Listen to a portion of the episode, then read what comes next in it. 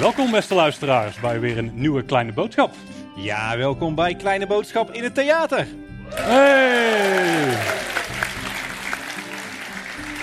Paul, een bijzonder moment. We, zitten, we, we nemen eindelijk live Kleine Boodschap op in eh, het theater van Het Klavier, het eh, cultureel centrum van eh Kaatsheuvel. Dat zouden we doen voor onze 200ste aflevering. Ja, Maar wat, wat gooide toen Ruud in het eten? corona uiteraard, ja.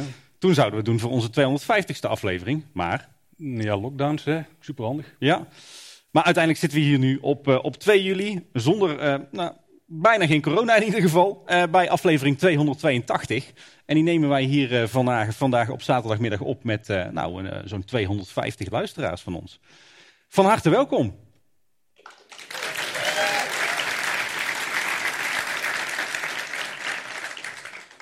Ja, de mensen die hier aan zijn gekomen wel op zijn gevallen. Het is kermis hier voor de deur. Hebben wij speciaal voor jullie geregeld. Allemaal voor een tientje. ja, zit er allemaal bij. De ritjes moet je wel betalen. Dat is anders dan in de Efteling. Je, je kan kijken of je met je kleine boodschappolsbandje een gratis ritje krijgt, maar geen garanties. Ja, ik denk niet dat ze daar gaan trekken. Je hebt ze trouwens goed in hand in het publiek. ja, Dat is nieuw voor ons. ja, precies. Nou, inderdaad. top, top, top. Hey, eh, we zeiden al eh, welkom aan iedereen in, eh, in het theater in Kaatsheuvel. Maar natuurlijk ook welkom aan onze luisteraars thuis. Want we nemen dit op zaterdagmiddag op. Maar maandagochtend staat het natuurlijk weer gewoon online op eh, kleineboodschap.com. Moet even flink doorwerken dit weekend, maar dat gaat wel lukken. ja. Ehm, ja, eh, we zitten hier wel met z'n tweeën. Aan het eind van de aflevering eh, hebben jullie ook alle gelegenheid om ons vragen te stellen. Maar niet alleen ons, ook twee hele bijzondere Eftelingers die hier vandaag te gast zijn. Ja, de mensen in de zaal die zien het, de mensen thuis natuurlijk niet. Of in de auto of op de fiets of net waar je trouwens bent. Dat moet ook rekening mee houden nu. Want hiernaast staan nog twee lege stoelen. En eh, die zijn voor onze twee Eftelingse gasten die we, die we hebben uitgenodigd. En dit zijn dezelfde mensen Tim, waar we in december al mee aan tafel hebben gezeten om alles voor te bespreken. Ja, Afgelopen december. Dus gelukkig zijn het nog steeds dezelfde personen. En eh, ik denk dat dit het moment wordt dat we ze gaan introduceren. jazeker. Ehm we willen graag een warm applaus voor Jonas Rietbergen en Jeroen Verheij.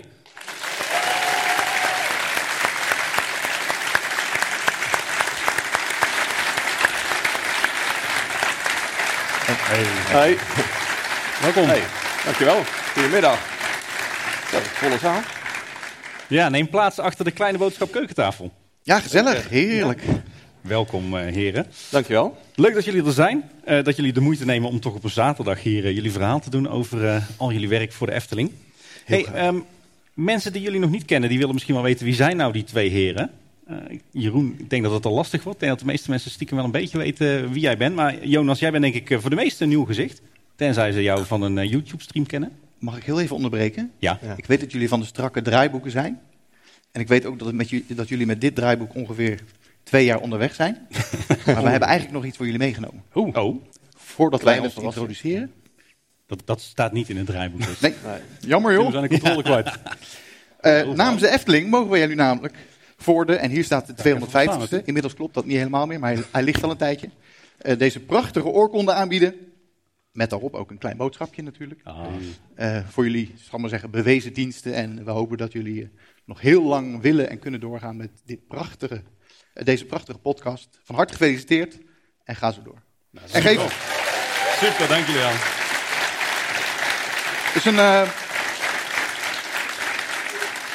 het is een vrij uniek eh, exemplaar, want deze oorkonde wordt eigenlijk alleen maar uitgereikt aan eh, mensen binnen de Efteling die iets heel bijzonders hebben gedaan. Dit keer voor het eerst voor mensen die buiten de Efteling iets heel bijzonders hebben gedaan. Oh. Wauw. Geef hem een mooi plekje Ja. in de studio of waar je wilt. Ja. Dank jullie wel. Niet in de Samla-dozen stoppen. Ontzettend bedankt, eh, heren. Dat eh, waarderen wij Ja, eh, zeker, enorm. dankjewel. Super. En verder zullen we jullie script volledig volgen. Nou, laten we dan beginnen met de introductie. Nogmaals, eh, Jeroen, de meeste mensen jouw naam wel hebben langs horen komen. En die kennen jou mogelijk ook van, eh, nou, in ieder geval in kostuum. Eh, Jonas, jouw naam hebben we re- regelmatig genoemd in onze afleveringen. Maar misschien even goed dat jij jezelf voorstelt. Ja, ik ben eh, Jonas, Jonas Rietbergen. Ik ben eh, vijf jaar werkzaam bij de Efteling. En ik ben begonnen als strateeg in het eh, strategie- en onderzoekteam.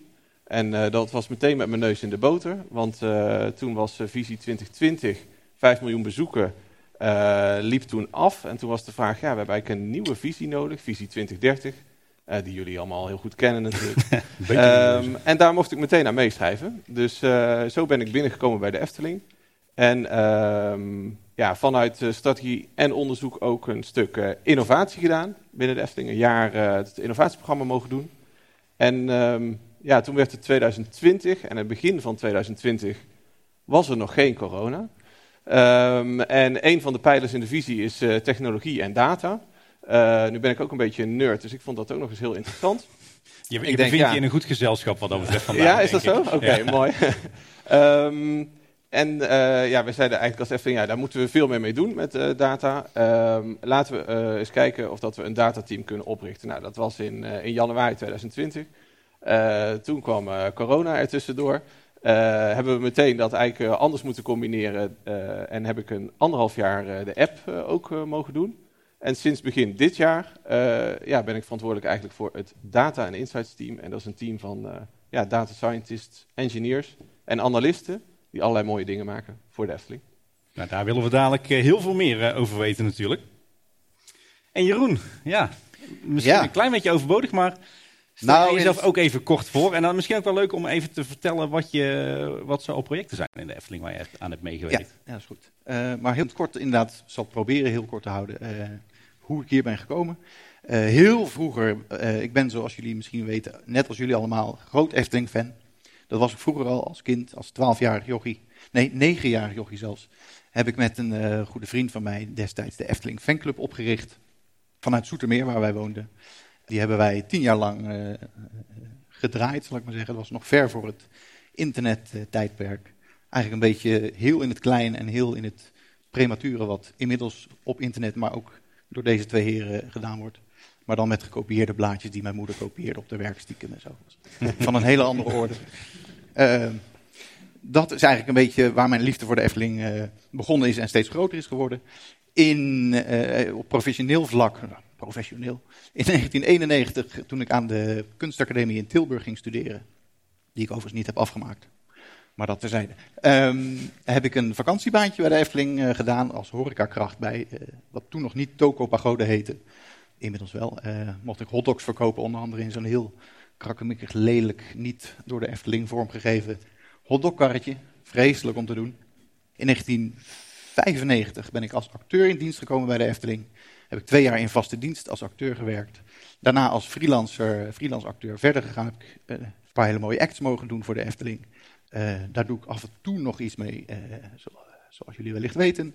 En sinds 2008 ehm, ben ik in dienst gekomen, eerst als illustrator voor de afdeling merchandise. En twee jaar later ben ik met de eh, toenmalige manager van die afle- af- eh, afdeling mee verhuisd naar de afdeling ontwerp. En daar werk ik nu met zeer veel genoegen als ontwerper. Kijk. En een paar projecten die ik gedaan heb, maar ja goed, eh, het is allemaal op FTpedia te vinden, zag ik toevallig vanochtend. dus daar kun je het, je lezen. opzoeken. Ik weet niet of Eh, die site kennen. Maar... Nee, weet ik ook niet. Maar, eh, onder andere, mijn, mijn eerste grote opdracht was eh, de restyling van de Marskamer, het interieur van de Marskamer. Ik heb eh, daarna heel veel andere winkeltjes nog gedaan, horecagelegenheden, onderdelen van Symbolica, onderdelen van Bosrijk in een eerste stadium, Fabula, mijn grote trots tot nu toe, Bekkerij Krummel. En daar gaan we het straks ook nog even over hebben. En ja, ik mag nu, zoals jullie wellicht ook hebben vernomen, ehm, mij bezighouden met een heel mooi spannend nieuw project. Waar ik nog steeds niks over mag vertellen. Dus sorry, eh, ik zou het heel graag willen. Gaan we nog even niet doen vandaag, maar eh dans macabre. Ja, de geheime Efteling-politie zit achter de schermen. hè. Dus je hebt al gezegd, als je hier iets loslaat over Dans Macabre, dan word je geliquideerd na de aflevering. Dus dat, eh, dat zullen we maar niet doen. Eh, eh, misschien wel grappig trouwens, Jeroen. En jij zei al, je kruipt ook nog wel eens in een, in een kostuum. We kennen natuurlijk, eh, denk ik, allemaal wel jouw, jouw meest recente personages. Maar je zei dat je al veel langer voor de Efteling werkt als acteur. Wat, welke eh, personages heb je allemaal gespeeld? Nou, in het begin, toen ik daar dus in vaste dienst kwam, was, het, was er een vaste club acteurs van een man of dertig die alle acts in de Efteling toen verzorgde. En dat ging van kabouters tot eh, knappe prinsen, die mocht ik niet spelen. Eh, eh, heks, die mocht ik dan weer wel spelen. Ehm, eh, koning, ehm, wat hebben we nog meer gedaan? Eh, de grote boze wolf ben ik ook jarenlang lang geweest. Ja, dat soort rollen eigenlijk allemaal. En ook een mijn allereerste rol die ik mo- mocht doen, toen was ik dus net aangenomen. Ik had auditie gedaan in het poffertje. Niemand weet waarom, maar daar was de auditie destijds. En het rookte heerlijk. Ehm, mijn allereerste rol was ergens op een avond iets in het hotel. Er moest iets, eh, het was een beetje op, op maat act. En toen moest ik een lakij spelen die helemaal van de regeltjes was. Hmm. Klinkt Die herkenbaar. heette toen nog Arend. en zag er ook compleet anders uit. Maar dat was eigenlijk, zal ik laatst terug te denken, toch eigenlijk wel een soort voorloper van uh, OJ.wel. En die kennen we allemaal natuurlijk. Ja, dan gaan we denk ik eens uh, wat dieper op uh, jouw carrière induiken. Jonas. Ja, leuk. Want uh, dat is een beetje. Ja, nou, we beginnen trouwens eerst nog bij de strategie en onderzoektak waar je in hebt gewerkt. Hè? Want um, kun je een beetje vertellen wat die afdeling doet en wat jouw functie daar was? Ja, ik was daar strateeg en um, je had eigenlijk twee, uh, twee functies, uh, strategen en onderzoekers. Uh, de onderzoekers doen echt met name gasttevredenheidsonderzoek. Dus ja, wat vinden jullie van de Efteling?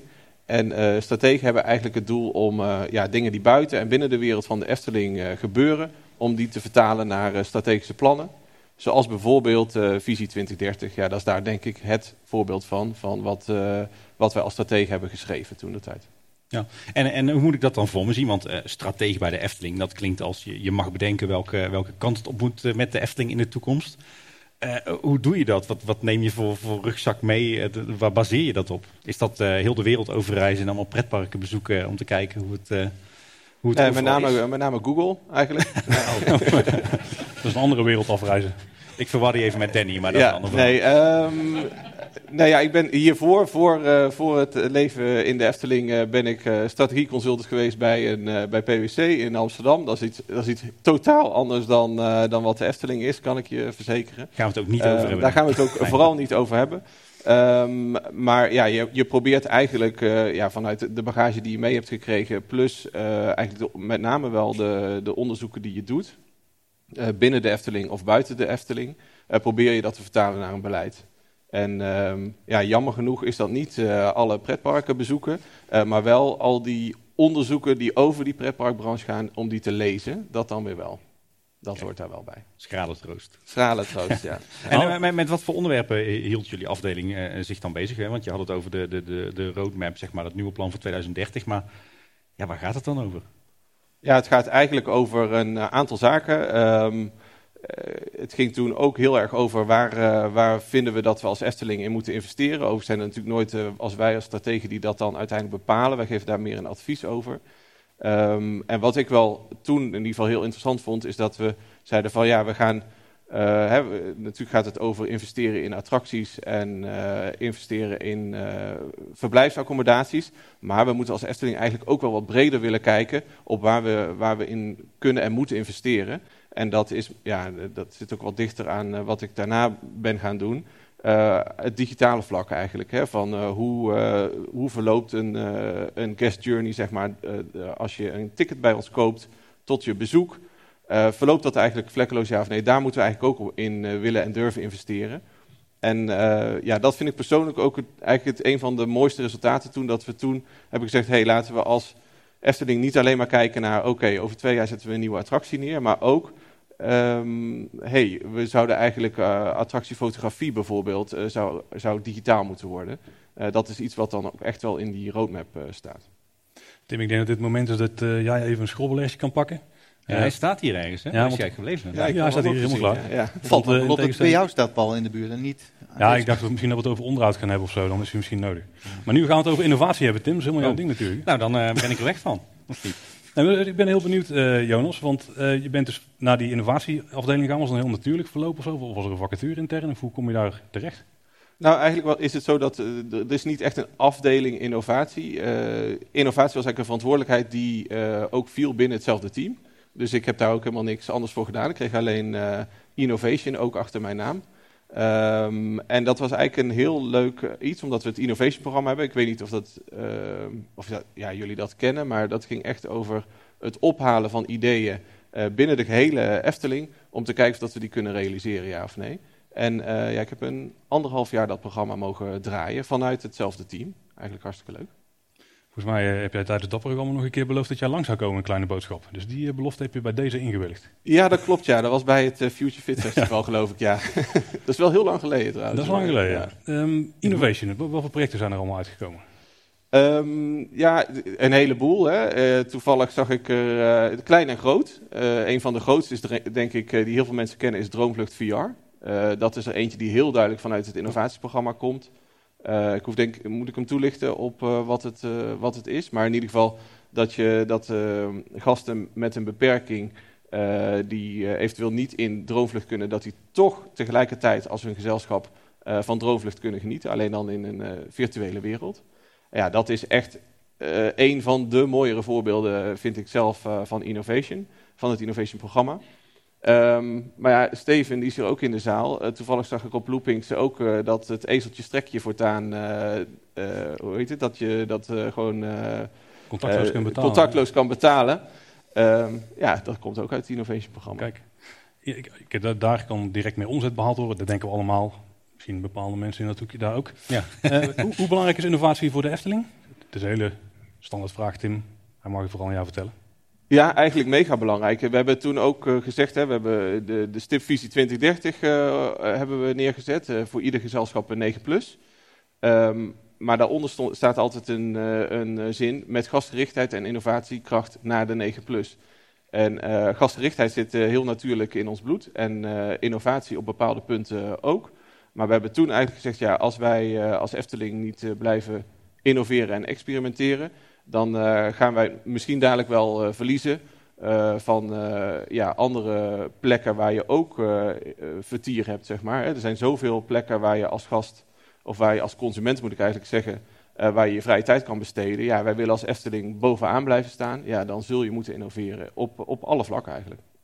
Maar ergens is het ook wel tegenstrijdig, toch? Want ik denk dat veel mensen de Efteling juist associëren met nostalgie, de tekeningen van Anton Pieck, ouderwetse technieken van Peter Reiners. Uh, dan moet je toch eigenlijk geen innovatie willen? Ja, ik, ik, ik weet het niet. Want um, ik moet zeggen, kijk, ik, ik had niet als negenjarig jongetje, dacht ik, uh, ik wil vooral in de Python. En dat is ook de herinnering die ik had. Dus mijn, mijn liefde voor de Efteling is later gegroeid. Uh, maar ik zat en ik heb me wat verdiept in, in Peter Reiners, omdat we ook bijvoorbeeld een Peter Reinersdag hebben georganiseerd. En daar hebben we die dag zijn wij ook begonnen met, stel nou dat Peter Reinders in 2019 zou leven. En hij heeft alle technologieën tot zijn beschikking die wij nu tot onze beschikking hebben, eigenlijk als Efteling zijn, binnen en buiten de wereld van de Efteling. Wat zou hij dan maken? Ja, als, je, als je terugdenkt naar 1952, denk ik, hoe innovatief waren zij wel niet? Ongelooflijk. Eigenlijk is het al een kernkracht uh, van de Efteling, als je het mij vraagt. En um, ja, tuurlijk is het zo dat je um, moet proberen om de telefoon zoveel mogelijk in de broekzak uh, te houden. Hè, maar dat gaat veel meer over uh, ervoor zorgen dat iemand in het moment kan blijven. Uh, maar hè, wat hij zegt, techniek faciliteert de beleving. Nou, we hebben daar nu dan van gemaakt, technologie faciliteert de beleving. ja, dat blijft een, een, mantra waar ik, wat ik een heel krachtig mantra vind. En wat ook een, ja, een principe is, als je bijvoorbeeld het voorbeeld van de kniezende kniezoor. Ja, waarom is kniezende kniezoor zo technisch zo lastig? Is technisch zo lastig, omdat wij vinden dat um, je telefoon in je broekzak moet blijven, maar dat je toch uh, persoonlijk aangesproken moet worden. Nou, wat we daar allemaal voor uit moeten halen, zeg maar, om dat te doen, ja, veel makkelijker was het om aan het begin van die bocht zeg maar, te tappen. En dan, uh, oh, je bent Jonas. En dan een halve minuut later wordt Jonas aangesproken. Ja, dat is niet echt de beleving die we als Efteling willen, uh, denk ik. Um, maar daar zit heel erg wel dat in van technologie faciliteert die beleving. Dus ja, um, ja ik zie hem niet zo bijten. Ik, ik, ik snap wel heel erg goed van, uh, uh, dat die vraag er soms is. Um, maar ik denk wel dat die, juist dat mantra van Peter Reinders is zo krachtig, ook nu. Ja. Kniezer is wel een mooi voorbeeld van een, uh, een project waarbij flink wat verbeteringen zijn doorgevoerd. Want recent is daar een update geweest. Ik denk technisch en op softwaregebied. En hij herkent mij nu vlekkeloos. Ja, dat uh, was ook wel nodig. Uh, want, um, uh, ja. Jeroen niet, hoor ik net. Ik denk iedereen in de zaal die weet heel goed dat knies in de kniezoor je kan aanspreken. Tenminste, dat weten wij heel goed, want we zien heel veel mensen hun geboortedatum aanpassen in de app om maar voor te zorgen dat knies in de kniezoor je, uit, je aanspreekt met je verjaardag. Na de dag van vandaag ook. Wat dat, ja, wat dat allemaal betekende voor onze achterliggende systemen en dat het daar allemaal helemaal drama ging dat iedereen dat deed, dat zal ik jullie besparen. Daar kwamen we onlangs achter, dat dat namelijk zo was. um, maar ja, we hebben gekeken van, goh, hoe vaak spreekt, uh, spreekt de boom je nu aan, uh, spreekt gasten aan? En uh, nou, die kans als de boom je aansprak, zonder dat je wist dat die boom er was, dan ja, zou ik eigenlijk een heel mooi kioskje met een staatsloterij ding erachter zetten. Want als je aangesproken was, die kans was 0,4 procent. zou ik zeggen, nou, ik weet niet wat de kans is op staatsloterij winnen, maar dan zou je meteen eigenlijk een lot kunnen kopen, want dat was gewoon, ja, die kans was gewoon veel te laag dat je aangesproken werd. Ehm, dus we hebben daar een aantal dingen inderdaad uh, ja, in aangepast. En een van de zaken wat we zagen is dat um, nou, het gaat soms mis omdat iemand niet de goede toestemming geeft. Dus nu uh, hebben we eigenlijk gezegd van ja, wil je persoonlijke interacties hebben met de Efteling, hebben we iets breder uh, ingestoken binnen de app. Nou, geef dan de juiste toestemming daarvoor. Dus dat helpt al heel veel. Maar wat met name helpt is dat we de, ja, de beacons eigenlijk anders hebben afgesteld. Zodat de eerste beacon die maakt eigenlijk je telefoon... Ja, als ik te technisch word dan... Moet praat verder, praat verder. Oké. Uh, die maakt eigenlijk je telefoon wakker van, uh, hey, zorg ervoor dat je het komende kwartier uh, actief op zoek gaat mm -hmm. naar beacons. En dan de, de, de, tweede beacon die is daadwerkelijk van, ah oké, okay, deze telefoon is hier in de buurt. Dus ik ga nu het showtje beginnen, wat een persoonlijk showtje is. Mits ik de naam ken. en daarnaast ja, is de boom zelf ook gewoon in die coronaperiode, is hij gewoon naar school geweest. Dus hij heeft gewoon heel veel meer namen geleerd. Hoe werkt als een boom naar school gaat? Dan zetten we een plantenbak of zo? Nee, ja, we hebben gewoon een bord neergezet oh, met namen. En uh, ja, ook Engelse namen, ook Franse namen. Was voor ons nog best wel lastig om dan te checken of dat die boom ook wel zei wat we vonden dat hij moest zeggen. Maar daar zijn we uitgekomen. Kijk, ik ben trouwens wel benieuwd. Je neemt net twee goede voorbeelden van innovatie. De VR droomvlucht en, en uh, kniezorg. Wat is jouw rol daar dan in? Bedenk jij dat? Of, of haal je die ideeën op en merk je die dan verder uit? Nee, die, die uh, binnen het innovatieprogramma is echt eigenlijk faciliterende rol. Uh, dus dan is het uh, proberen om te kijken van, goh, wat zijn nou interessante onderwerpen die spelen? Kunnen we, die, kunnen we op die onderwerpen innovatie bedenken? Dus dat is eigenlijk wat, wat ik dan doe. En ook um, ja, die dag zelf faciliteren, zorgen dat er opvolging is, zorgen dat er budget is. Um, ja, dat zorg ik natuurlijk zelf niet voor, maar in ieder geval zorg dat een aantal mensen een beetje enthousiast zijn binnen de Efteling om dat te doen. Uh, bij zo'n babbelboom is het wel meer, uh, ja, omdat ik verantwoordelijk was voor de app, um, dacht ik wel van ja, dit is eigenlijk te gênant. Dat, dat we iets heel vets hebben neergezet, maar dat hij nog niet goed doet wat hij moet doen. En toen heb ik een paar mensen lief aangekeken en gezegd van, goh, moeten we daar niet eens een keer wat voor doen? Dat kost ongeveer zoveel. Dat is eigenlijk helemaal niet zoveel.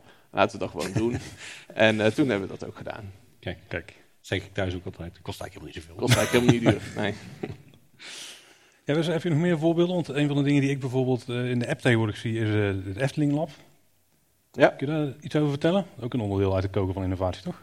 Ja, zeker. En uh, dat is eigenlijk al uh, ja, de koker van uh, het, prille start, denk ik, van Data en Insights. Um, toen waren we met z'n tweeën. ik en een data scientist zijn we gewoon begonnen en gedacht van, oké, wat, wat zou nou heel, wat is een grote uitdaging voor de Efteling? En wat zouden we nou kunnen doen? En een grote uitdaging is, er zijn een heleboel uitdagingen, maar één is in ieder geval drukte en druktespreiding. En wij dachten, nou, is het mogelijk om iets te bedenken waarmee we de gast helpen uh, een andere keuze te maken dan ze nu uh, doen. En, um, uh, want nu creëren gasten soms, ja, jullie in de zaal weten het allemaal. Als je begint met symbolica, dan begin je met een lange wachtrij. Als je begint met de achtbanen, dan begin je waarschijnlijk ook met een lange, lange wachtrij. We hebben daar een onderzoek toen op uh, gedaan. Hè, van uh, hey, hoe bewegen mensen zich eigenlijk door het park. Uh, daar kon je een kopje koffie voor gratis kopje koffie mee verdienen. Misschien dat een aantal van jullie daar wel aan meegedaan hebben aan het onderzoek was een app. En daaruit bleek dat ook. Bleek gewoon dat de, de stromen zoals die door de Efteling lopen, dat dat, natuurlijk, iedereen kiest zijn eigen weg, maar over het algemeen ja, kiest een hele groot aantal mensen of gasten, kiest gewoon voor dezelfde route. En kunnen we nou iets bedenken waarmee we net als bij een file eigenlijk, hè, als je nou het topje van de ijsberg ervan af kunt halen, ja, dan, kan, dan profiteert uiteindelijk iedereen ervan. En toen is dat idee geboren van, die, uh, van de recommendation engine, zoals die dan aan de achterkant heet. Uh, en dat is uiteindelijk geresulteerd in die lab-app, uh, die ja, dus als doel heeft aan de kant van de gast zorg, ja, het meeste uit je dag halen eigenlijk. Ook een beetje helpen met, om jou een goede keuze te geven. En aan de Efteling-kant, uh, ja, voor ons gaat het met name om spreiding. Dus kijken of het lukt om die, uh, om die pieken uh, eigenlijk naar beneden te brengen. En ja, voor mij is dat echt, echt een innovatie. Ook omdat die uiteindelijk tot heel veel spin-offs heeft geleid. waaronder die, ja, het, het, beschikbaar zijn van verwachte wachttijden voor, voor iedere gast. Want dat zie je nu in de reguliere app ook, ook staan. Volgens mij kwamen die, die, die recommendations kwamen eerst via de pen weer allemaal naar buiten. Dat de kozen opvragen. Maar nu zitten ze gewoon in de app zelf. Nee, ze zitten nog in de Penneveer. ja, we hebben daar Penneveer voor gebruikt. Uh, achteraf een keuze ja, waarvan ik me afvraag of dat dat de juiste keuze is. Als je kijkt uh, naar de feedback die we krijgen op die lab-app. Um, ja, je denkt, uh, ik krijg hier een advies van een persoon. Nou, er zit natuurlijk Penneveer achter. Ja, verrassing, dat is niet echt een persoon. Dat is iets... Oh, ja. daar zit een machine learning model achter en die... Um, ja, die, die pakt eigenlijk jou, die, ja, je geeft op wat voor gezelschap je hebt, je staat ergens in het park en wij weten wat de wachttijden zijn en de verwachte wachttijden zijn. En op basis van al die factoren komt aan de achterkant eigenlijk een soort van top 5 lijstje voor jou op dat moment uit die engine gerold. Um, en wat we merken is dat we dan uiteindelijk de bovenste pakken en die geven we dan aan je en dan nummer 2, nummer 3, nummer 4, nummer 5, afhankelijk of dat je het accepteert ja of nee. Uh, maar wat we zien is dat gasten eigenlijk iets meer behoefte hebben aan uh, niet één suggestie, maar suggestie voor bijvoorbeeld het komende drie, de komende uh, ochtend of de komende middag. ja, en dan is zo'n Penneveer weer wat minder geschikt. Dus, maar daarvoor is het ook een lab-app, denk ik dan maar. Um, dan kom je achter dit soort dingen. dat dat misschien niet per se de beste manier is. Maar ja, de ambitie is wel altijd nog om dat op een of andere manier binnen de reguliere app te krijgen. Je zei net al dat mensen die staan natuurlijk lang in wachtrij voordat ze de achtbaan of een, eh, een dark ride ingaan. Dat is ook iets waar jullie mee bezig zijn, hè? om mensen misschien uit, uit de wachtrij te halen. Ja, of in de virtuele wachtrij. Ja, okay. Ook nog steeds een wachtrij. Maar... ook een wachtrij, ja. Voor sommige mensen Kun je op het zien dat ook als een wachtrij. Maar ja, uh, ja, ik weet niet wie eraan meegedaan heeft, maar um, de virtuele wachtrij uh, bij Lavelaar. Meerdere malen, ja. Meerdere malen, ja. Ik weet niet hoe je het ervaren hebt, maar... Uh, nou, daar zat volgens mij een bug in, want mijn oh, telefoon okay. een paar ah, dat is jammer. Dus, Was jij Android-gebruiker? Ja. Oké, okay. ja, nee, ja. Als ik, uh, ja, Android, ik, ik, zal maar niet zeggen wat er binnen het app-team over Android-gebruikers... nou, kom maar op. ik, ik weet niet wat het is. Loopt de band nog, Melvin? Ja, oké. Okay. dus we moeten eigenlijk allemaal aan de iPhone... Nee, dat zeg ik niet. Nee, het moet natuurlijk ook voor, voor Android ook gewoon werken. Maar we hebben wel gezien dat zoiets wel heel goed werkt. Uh, met name, nou, ik denk dat het een combinatie van factoren hier was. Eigenlijk is het wel leuk, want uh, uh, Kees en Silke, twee strategen, die kwamen eigenlijk met het idee. Die zeiden van, goh, ja, we willen iets aan dat wachten doen. Uh, en we zitten te denken over virtueel wachten. Ja, het team was eigenlijk direct enthousiast, de ontwikkelaars. Uiteindelijk hebben we dat in zes weken ook gewoon kunnen bouwen. Omdat we ook een heleboel dingen hebben kunnen herbruiken, die bijvoorbeeld ook voor de boarding, eerdere boardingpass gebruikt konden worden. Maar wat met name leuk is, dat door, door gasten ontzettend goed wordt ontvangen. Dus het is echt um, ja, 4,4 uit 5 volgens mij heeft het een rating gekregen. Um, het is daar ook ideaal, hè, omdat je, ja, je, je ziet meteen van, oh, ik kan virtueel wachten, maar daarna kan ik ook uh, iets anders gaan doen. En wanneer ik aan de beurt ben, um, ja, dan, dan kan ik meteen doorlopen. Nou, volgens mij hebben jullie ook, ik heb ook kleine kinderen van uh, 7, 4 en 2. Nou, als die daar een half uur, die willen overigens altijd in de slakkerbaan, zoals de, de monorail uh, bij ons thuis uh, genoemd wordt. De slakkerbaan. Ja, daar moeten we altijd in. Maar ja, jullie weten ook, die slakkerbaan die kan op, uh, op bepaalde tijden nog best wel eens gewoon drie kwartier wachtrij hebben. Ja. En ja, ik vind de slakkerbaan ook heel leuk, maar drie kwartier vind ik dan wel lang, ja. zeg maar. Uh, en dan is zo'n virtuele wachtrij is eigenlijk ideaal, omdat je, ja, je kunt de suikerspin kopen of je kunt daar wat gaan spelen. Dus dat is, uh, Bij ja. Lavelaar is ideaal, ja. ja. Maar was het ook een bewuste keuze om voor het Lavelaar te kiezen? Omdat je daar in feite hè, je best wel wat tijd kan doorbrengen met gewoon ronddwalen uh, en, en huisjes bezoeken? Ja, dat is echt een bewuste keuze. Ook omdat we niet een, we wilden sowieso, er zaten een paar criteria aan, in ieder geval niet een AAA-attractie, dus niet ehm, een Vliegende Hollander of zo, want dan ga je een hele grote schaarste creëren en misschien heel veel frustratie. Uh, er moest iets uh, in de buurt uh, te doen zijn en het moest ja, vrij duidelijk te communiceren zijn, omdat je, ja, je doet toch een, een pilot midden in het park. Ehm, mensen weten niet, weten niet dat het er is wanneer je binnenkomt. ja, je moet goed op de hoogte zijn als je wil weten dat het is. Dus ja, dat zijn allemaal overwegingen geweest om uiteindelijk voor het Lavelaar te gaan. Later is hij ook nog bij de OTB is hij ook nog gedaan. Uh, op zich ook wel succesvol, maar daar zag je dus wel dat uh, ja, wat je miste is dat, er, dat je daar geen. Uh, je moet bedenken dan van tevoren: oké, ik ga nu in de wachtrij staan, dan ga ik bij Nest spelen. ja, heel veel gasten komen dan teleurgesteld aan. Die zien: hé, hey, er is geen wachtrij. Yes, ik kan meteen doorlopen. En oh nee, toch niet, want er is een virtuele wachtrij. Hm. Ja, en wat ga ik dan doen? Voor iedereen is wat te puzzelen, OTB is de auto te verbaan natuurlijk. Oh, sorry, ja. Ik, uh, vakjargon. Het is vakjargon, ja. DMC, OTB, ik weet het niet. Oh, DMC mocht je niet over hebben. DMC, ja. Ongelukkig DMC, wat zou dat nou zijn? Ja. Maar uh, na, na de oude Tufferbaan, dat was volgens mij maar een hele korte uh, periode hè, dat, dat de test daar liep. En sindsdien is het stil rond de virtuele wachtrij. gaan we nog wel virtuele wachtrijen terugzien in de Efteling de komende jaren? Nou ja, op zich zou ik, uh, ik weet eigenlijk niet wat ik hierover mag zeggen, maar ik, ik weet ook niet waar Steven zit. Maar, um, uh, ik zie ineens zo'n rood puntje op je ja, voorhoofd. Ja, precies. nou, laat ik het zo zeggen, technisch uh, is alles er klaar voor. Um, ook voor Android? Ook voor Android, ja. yes.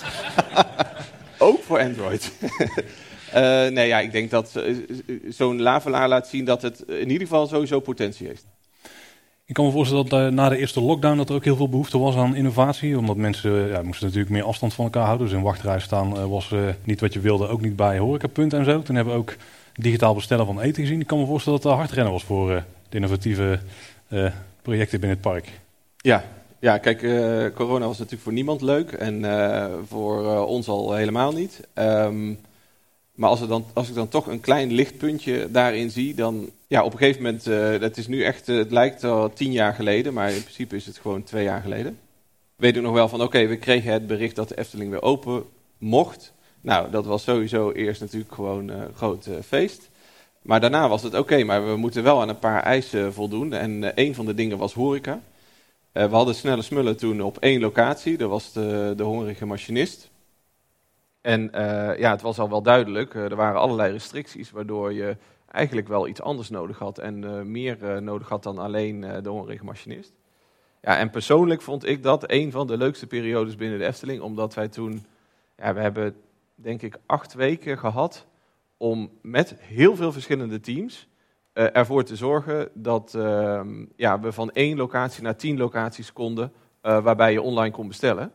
En um, ja, dat is ook wel echt nachtwerk uh, geweest uh, voor het team. Dat was echt uh, flink doorstampen. Maar als het dan lukt en als het ook werkt en je ziet het ook, je ziet het ook gewoon nu nog steeds terugkomen in het park natuurlijk.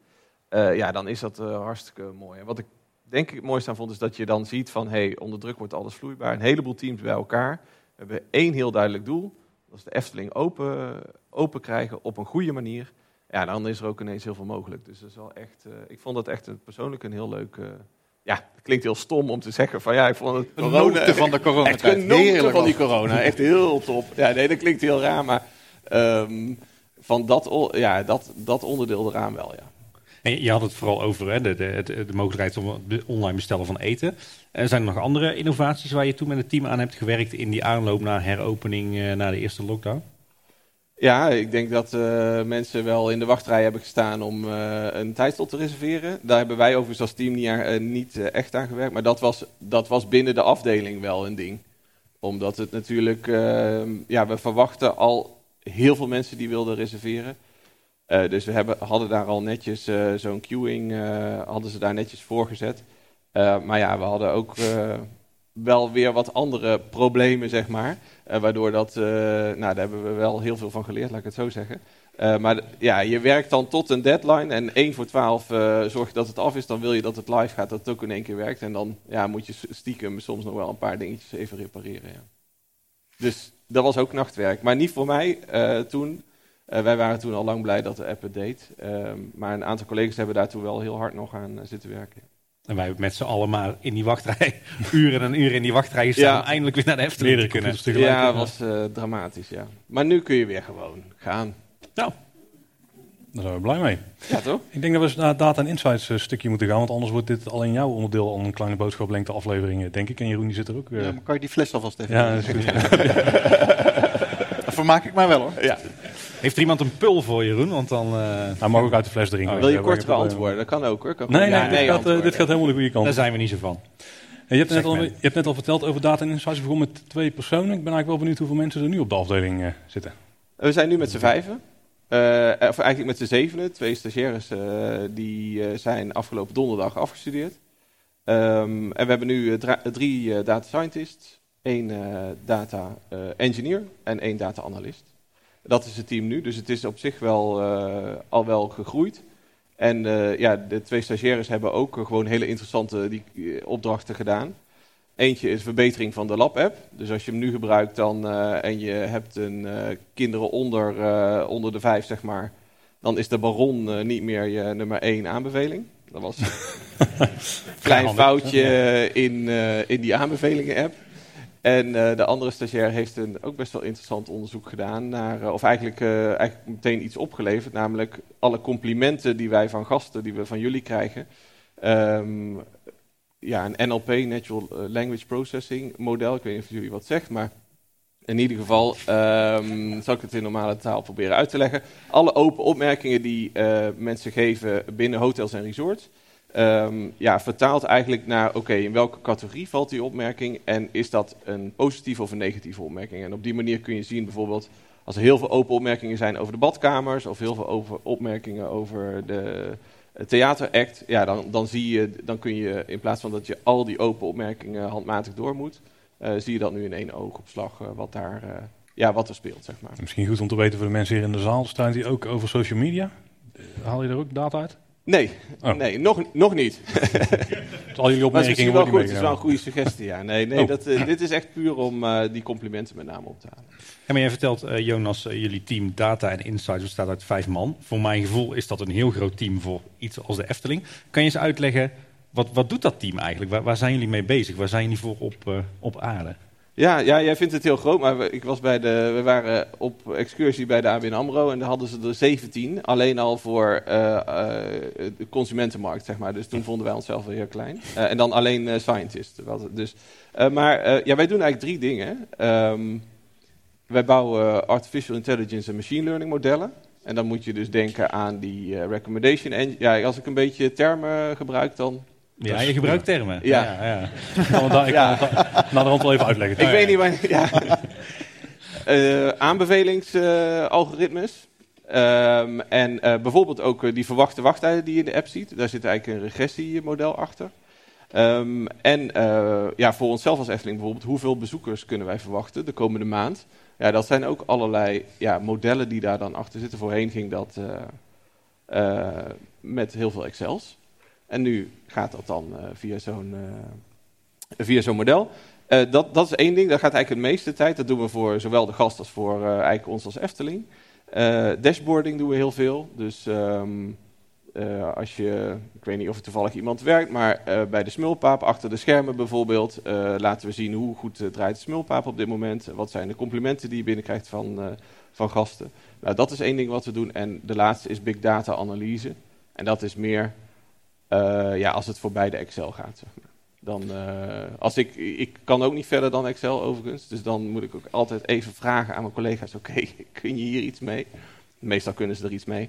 Ehm, ja, als het iets te complex wordt, zeg maar, in eh, aantal regels data.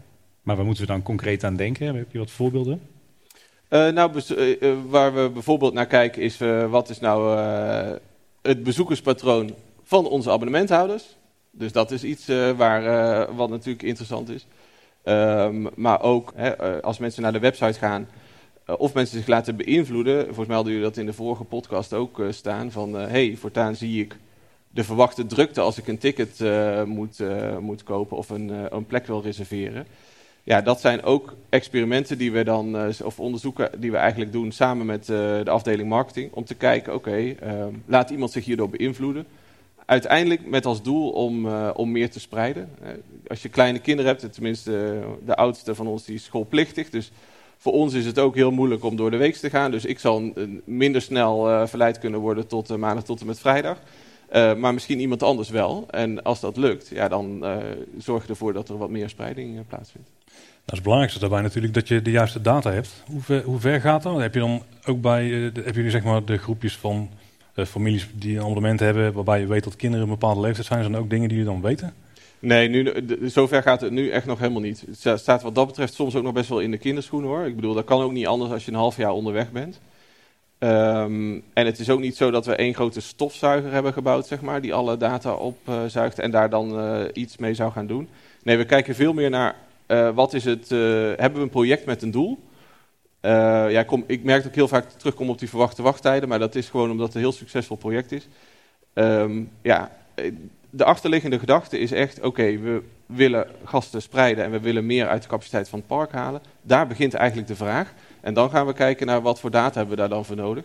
Ik merk wel dat het een sneeuwbal is. Dus op een gegeven moment, omdat we die, eh die lab-app hebben en nu die verwachte wachttijden, ja, is het misschien ook wel interessant om de verwachte drukte in restaurants te laten zien. Want eigenlijk is het dan helemaal niet zo moeilijk meer. Zeg maar. Dus je merkt, ja, wat ik wel merk is dat het echt wel een sneeuwbal aan data dan ook wordt. Maar het is, ja, we hebben eh, eigenlijk echt heel projectgericht eh, dat we kijken naar wat voor data hebben we dan nodig. Misschien wel goed om dan, eh, dan maar eens wat, wat uitgebreider stil te staan bij die verwachte wachttijden. Hoe is, is dat, het zit nu eh, in de app voor iedereen, Ja. maar hoe is dat tot stand gekomen?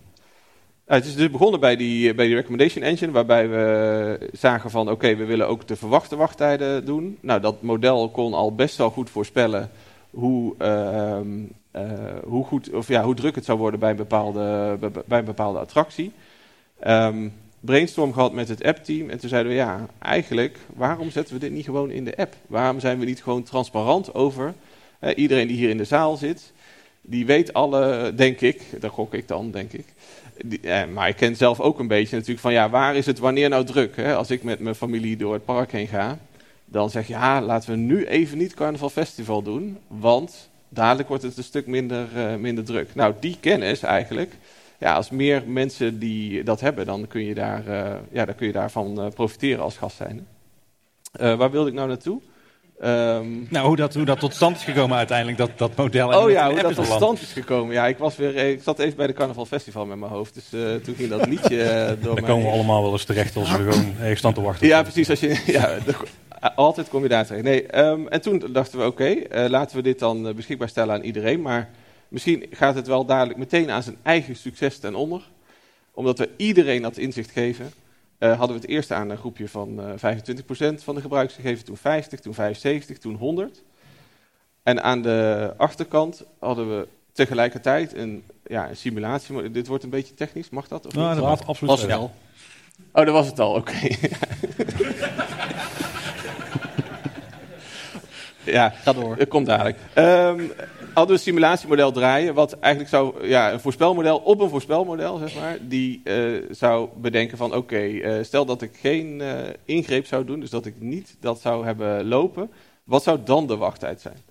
En ehm, nou, we hebben het tot 100% uit kunnen rollen. Waarom? Omdat we zien dat het zeker wel een effect heeft, maar alleen in de ochtend en vrij beperkt. Dus ehm, niet, niet heel veel mensen laten zich echt doorleiden dat de, de bezoekersstromen echt helemaal anders zijn. Eh, maar veel belangrijker, ehm, ja, gasten die het, de functie wel gebruikten, eh, die geven in twee derde van de gevallen aan dat ze veel en veel meer uit hun dag kunnen halen. En eh, geven ook ons een hogere waardering van 0,2. En op weg naar die 9 plus is ne- eh, 0,2 is ontzettend veel. Dus ja, wij waren eigenlijk heel blij met het resultaat. En ehm, ook nog een fles wijn mee, eh, mee verdiend als team zijnde. We hadden een soort van weddenschapje lopen. Niet helemaal gewonnen, maar ze ze waren zo vriendelijk om die wijn wel, eh, wel te geven. Ehm, en ja, vanaf nu is die gewoon voor iedereen beschikbaar. Maar de, de basis van dat voorspelmodel is natuurlijk wel überhaupt de, de functie dat we allemaal in de app de actuele wachttijden kunnen zien. En dat die ook worden ingevoerd en ook goed worden ingevoerd. Ja, ja. Ja en, en je kunt een vlaggetje geven als het niet eh, goed wordt ingevoerd. Want we wilden eigenlijk die hele feedbackloop een keer eh, onder handen nemen. Dus dat je ook wel kunt zien van, oké, worden ergens de wachttijden eh, niet zo netjes ingevoerd? Ehm, bij Droomvlucht hebben we ook een pilot lopen waarbij, waarbij de wachttijd automatisch wordt berekend. Ehm, aan de achterkant, want dat, hebben we, dat durven we nog niet aan. Eh, aan de voorkant, zeg maar, om die wachttijd ook echt al mee te laten bewegen met eh, de sensoren die daar dan eh, in die wachtrij zitten. Want je hebt dan sensoren die gewoon echt kunnen zien waar mensen staan. Of waar. Nee, die tellen. Het zijn eigenlijk tellers. Dus het, het is een 3D-sensor die kijkt naar ehm, ja, afstand tot die sensor. Dus bijvoorbeeld als ik daar loop met, met mijn dochter Jana daarnaast, dan ziet hij, oké, een hoofd en twee schouders en een hoofd en twee schouders. Oké, dit zijn twee mensen. Zo, zo telt die, die, die, sensor eigenlijk. Nou, die telt hoeveel mensen er in die rij zitten. We weten de capaciteit van, van droomvlucht. En ja, op het einde zit ook een sensor die dan weer telt hoeveel mensen er dan weer uitgaan. Dus op die manier zou je theoretisch de wachttijd moeten kunnen berekenen.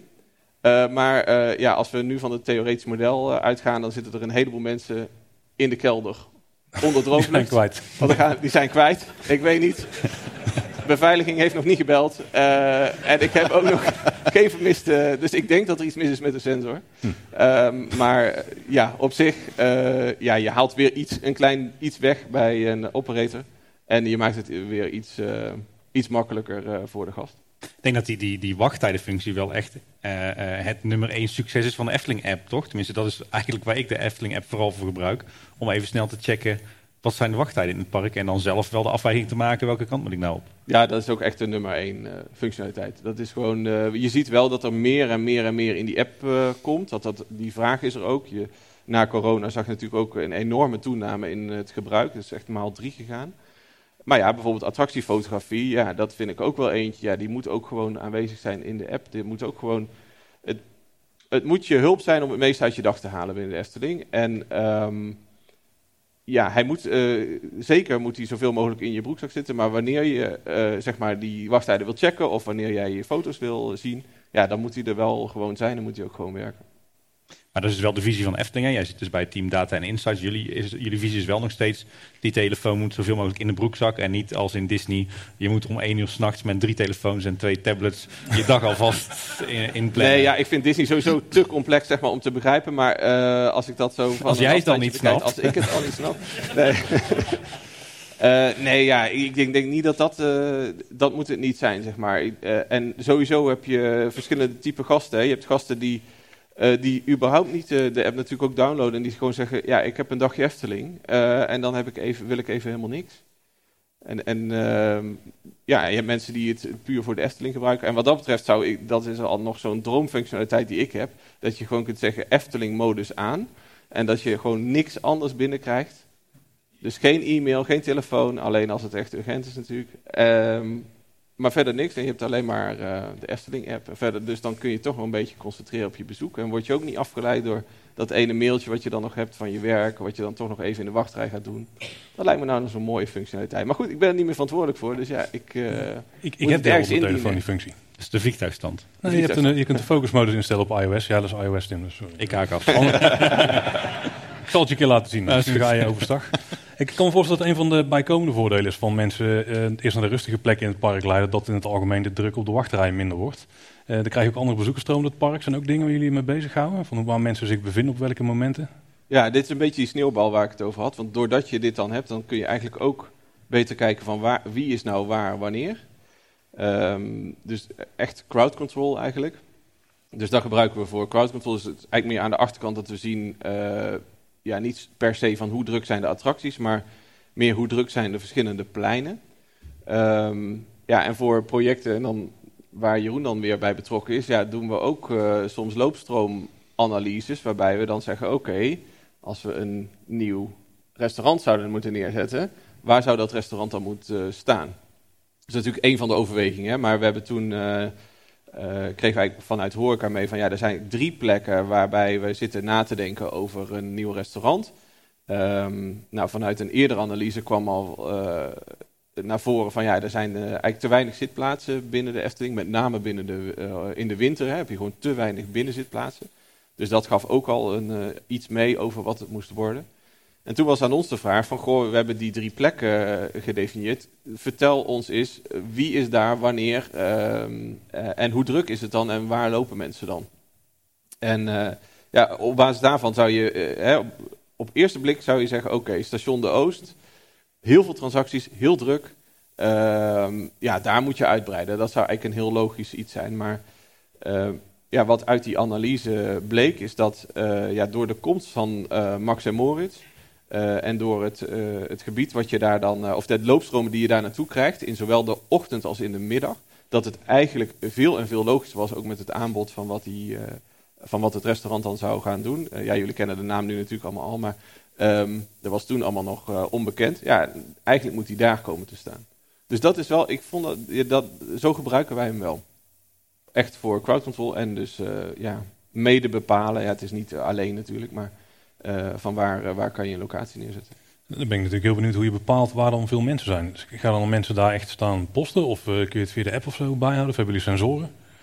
Nee, ja, vroeger uh, mocht je nog dingen doen die nu niet meer mogen. Uh, en dat is wifi tracking. Um, dat klinkt heel spannend, maar dat is eigenlijk meer van als jij op een als jij wifi aan hebt staan dan, en je, je maakt connectie, zeg maar, dan kan ik zien waar jij bent ik weet niet wie jij bent, maar ik weet alleen dat er een telefoon is. Dus daarmee kun je een soort van drukte zien van, oké, hoe druk is het waar in het park? Ehm, nou, dat uh, om allerlei redenen ook helemaal prima mag dat, uh, mag dat ook niet meer. Uh, maar wat wij eigenlijk doen is dat we kijken naar hoe druk is een attractie, hoeveel transacties zitten er in het gebied. Dat koppelen we aan elkaar, dus eigenlijk volledig anonieme data. En zeggen, oké, op basis daarvan hebben we een soort van index van 0 tot 100 hoe druk een bepaald plein is. Ik ben ik mensen aan het verliezen, want dit is echt wel, uh, dat ik denk, uh, vrij hardcore. Uh, ja, gaat, je nog ja, Ik ben iemand aan het verliezen. Oh. Nee, nee, helemaal niet. ja, ik weet, dat wist ik niet van tevoren, nee. hoe, hoe diep ik op de dingen in moest gaan. Ik ben er trouwens wel benieuwd, want als je die data hebt, gebruiken jullie dat dan ook om te bepalen wat de bottlenecks zijn in het park en waar paden breder moeten worden en, en of je ergens midden op een groot plein ineens een hoop palmbomen neer kan plempen? Jij doelt ergens op. Lichte hint in? Nou, we hebben dat toen wel samen gedaan, ja. dus we hebben, eigenlijk was dat de vraag, uh, uh, natuurlijk met de vervanging van uh, Monsieur Conibal met uh, Scirocco, was de vraag van, oké, kunnen, kunnen we daar die palmbomen neerzetten, ja of nee? En als je zo rond twee uur in de middag Carnaval Festivalplein gaat staan, ja, dan zou je eerste antwoord zijn, nee, ik denk niet dat dat, ik denk niet dat, dat een goed idee is. Ehm, maar toen hebben we eigenlijk samen met, uh, met Remco, de, de technisch ontwerper, uh, die had een simulatiemodel gebouwd. En ja, die moest eigenlijk weten op welk moment hoeveel mensen komen er nu naar het plein en gaan waarin. Ja, en op basis daarvan hebben we gezegd, ja, nou eigenlijk zou dat wel moeten kunnen. En het is nog steeds druk, maar volgens mij, ik, ik, ja, het, het verbaasde mij zelf ook, omdat mijn gut feeling ook zou zeggen, ja, volgens mij is het veel te druk plein moet je, uh, moet je niet willen doen. Um, maar ja, op basis van die, uh, van die uh, analyse op de drukste dagen zouden, ja, zeiden we, ja, dit moet eigenlijk wel kunnen. Ik kan me voorstellen dat buiten de succesvolle projecten die jullie draaien, er ook wel eens wat ja, niet helemaal gaat op de manier zoals je het had gehoopt. ja, dat is altijd zo natuurlijk. Als je op een gegeven moment word je ook een beetje overmoedig, denk ik. Als je denkt, als we verwachte wachttijden kunnen voorspellen dan kunnen we ook wel eh, het aantal frietbakjes uh, wat verkocht wordt uh, voorspellen. Kon jij er vroeger in, toen je bij de Smulpaap werkte? Met dat gut feeling, hè? ja, zeker. Ja, nou, ik kan je verzekeren dat gut feeling doet het bij de Smulpaap nog steeds beter dan het voorspelmodel van ons. dus, want dat bleek gewoon hartstikke lastig. wij, hadden, wij zaten met Karin, de floormanager van de, en Raymond van de Smulpaap. En we hadden een beetje grote broek aangetrokken natuurlijk. Dan zeiden nou, wij denken dat we wel kunnen voorspellen hoeveel. Uh, want dat was een probleem uh, voor hun om, om goed inderdaad in te schatten van ja, hoe, hoeveel friet ga ik nou morgen verkopen en overmorgen. Hij zei, ah, hoe moeilijk kan het nou zijn? Nou, hoe moeilijk kan het zijn? We hebben dus nog steeds een soort van open zenuwen binnen het team. Omdat het gewoon, ja, blijkbaar zijn er veel meer factoren afhankelijk dan wij denken, zeg maar, hoeveel friet iemand eet bij de smulpaap. Dus als iemand hier misschien het gouden antwoord heeft, uh, er zit heel veel in dat model, maar uh, ja, er komt nog steeds niet uit hoeveel friet er morgen en overmorgen verkocht wordt. Dus ja, er zijn ook wel dingen waarbij je denkt, oké, dat is toch iets moeilijker dan, dan we van tevoren dachten. En ja, dat is dan soms heel frustrerend. Er gaat dan wel best wel wat uur naartoe, omdat je ook denkt, ja, het moet toch kunnen. Maar ja, dan lukt dat toch niet. Maar wat voor factoren zitten er allemaal in het smulpaapmodel? Het smulpaapmodel. Uh, de bezoekerssamenstelling, dus uh, hoeveel abonnementhouders zijn er ten opzichte van uh, andere gasten, vakantiedagen, weer, welke locaties zijn er open, welke locaties zijn er gesloten. ja, dan natuurlijk ook nog de vakanties van de internationale gasten, die zitten er ook nog in.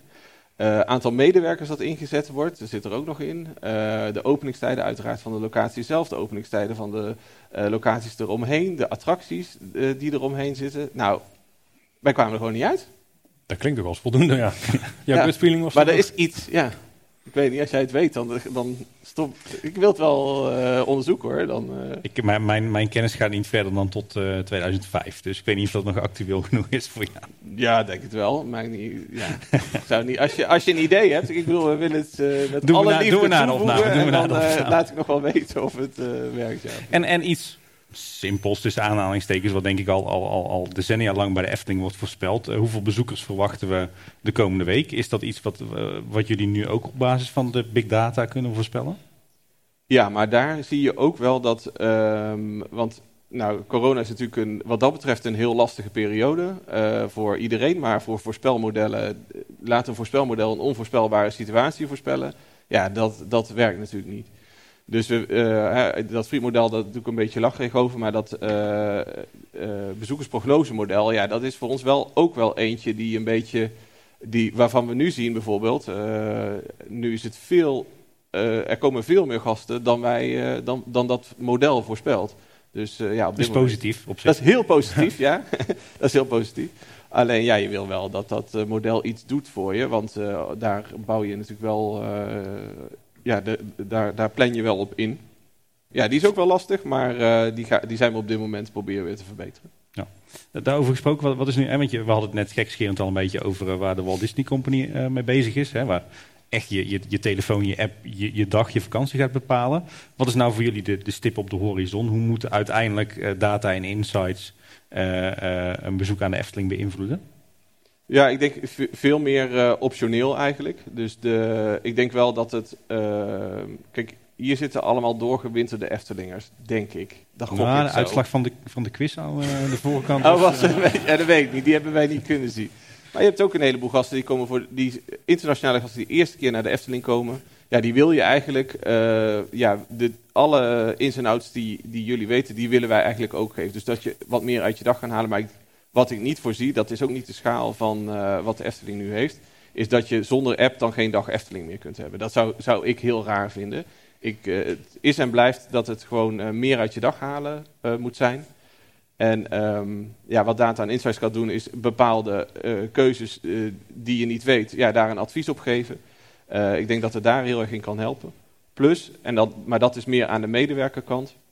Wij krijgen zoveel complimenten binnen van gasten. Die, dat is bijna onmogelijk om die goed ook bijvoorbeeld bij de verschillende teams te brengen. Nou, dat is iets waar zo'n, bijvoorbeeld zo'n NLP-model waar ik het over had, ontzettend bij kan helpen. Want ja, ik heb ook een keer een dag bij Polles Keuken de hele dag vooraan gestaan en iedereen een tafeltje gewezen. Ik heb ontzettend heel goed heb mijn best gedaan. En dacht ik, ja, misschien is er wel iemand die een compliment heeft gemaakt over die jongen bij, uh, bij Polles Keuken. Dus ben ik door al die uh, opmerkingen Er was, geen, was overigens geen compliment bij, dus ik moet het zeker nog een keer doen. Oh. maar ik dacht wel van, ja, oké, okay, daar vaar je denk ik wel op als Efteling-collega. op dat soort feedback. En dat is eigenlijk hartstikke leuk als je dat gewoon in het werk ook op die manier terug kan laten komen. Wat, wat, zijn nu wat concrete projecten waar jullie nu, uh, as we speak, mee bezig zijn? Voor Zweden mag delen natuurlijk. Nee, daar kan ik niks over zeggen natuurlijk. Ah. Dan, dan, dan, dan, nog een uh, laatste vraag.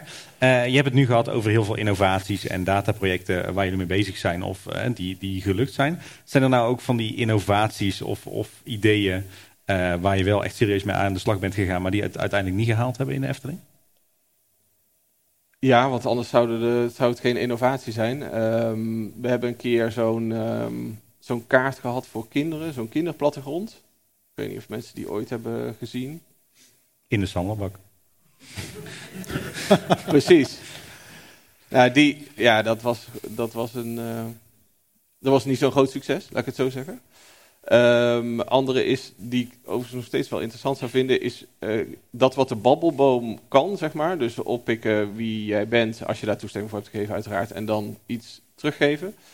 Um, een innovatie-idee was dat om dat ook in de restaurants bijvoorbeeld uh, te kunnen doen. Dus dat jij als medewerker ook een wat persoonlijker, uh, dat, je, ja, dat je eigenlijk weet wie, als je dat wil, hè, als dat je daar dan iets mee kan doen. dat is ook een innovatie die uiteindelijk nooit gelukt is. Ook technisch best wel uh, heel erg weer complex is. Ja, dat zijn van die dingen die, waarvan ik denk, oké, okay, die zijn mislukt. Maar misschien dat het ooit nog wel een keer mogelijk wordt. En uh, de fotopas voor abonnementhouders? Technisch uh, is alles gereed voor een abonnement uh, fotopas. Zou ik, is dat een goed antwoord? Ik kijk eens even naar. Kijk, waar, waar, zit, waar zit Westhol? Technisch kan het. Kijk, laat ik het zo zeggen. Nou Jonas, hartstikke bedankt voor uh, deze toelichting. En ik denk dat het dan tijd is om naar uh, Jeroen te gaan uh, luisteren. Dit is wel mooi hè. Jeroen die is natuurlijk iemand die heel veel rollen kan aannemen. En vandaag ben je gewoon echt jezelf. Ja, en dat vind ik dan gelijk ook heel spannend. Misschien ja. merk je dat ook aan mijn stem. Ik, op een of andere manier, als ik een rol speel, dan, dan, kan ik alles roepen en alles zeggen. En dit wordt dan ineens weer wat spannender. Maar dat maakt niet uit. Je bent een goed gezelschap, Jeroen. Iedereen die, die jaagt voor jou. Komt helemaal goed. En je mag het ook brengen als een van je rollen, als je wil. Nou, laten we dat nou maar niet doen.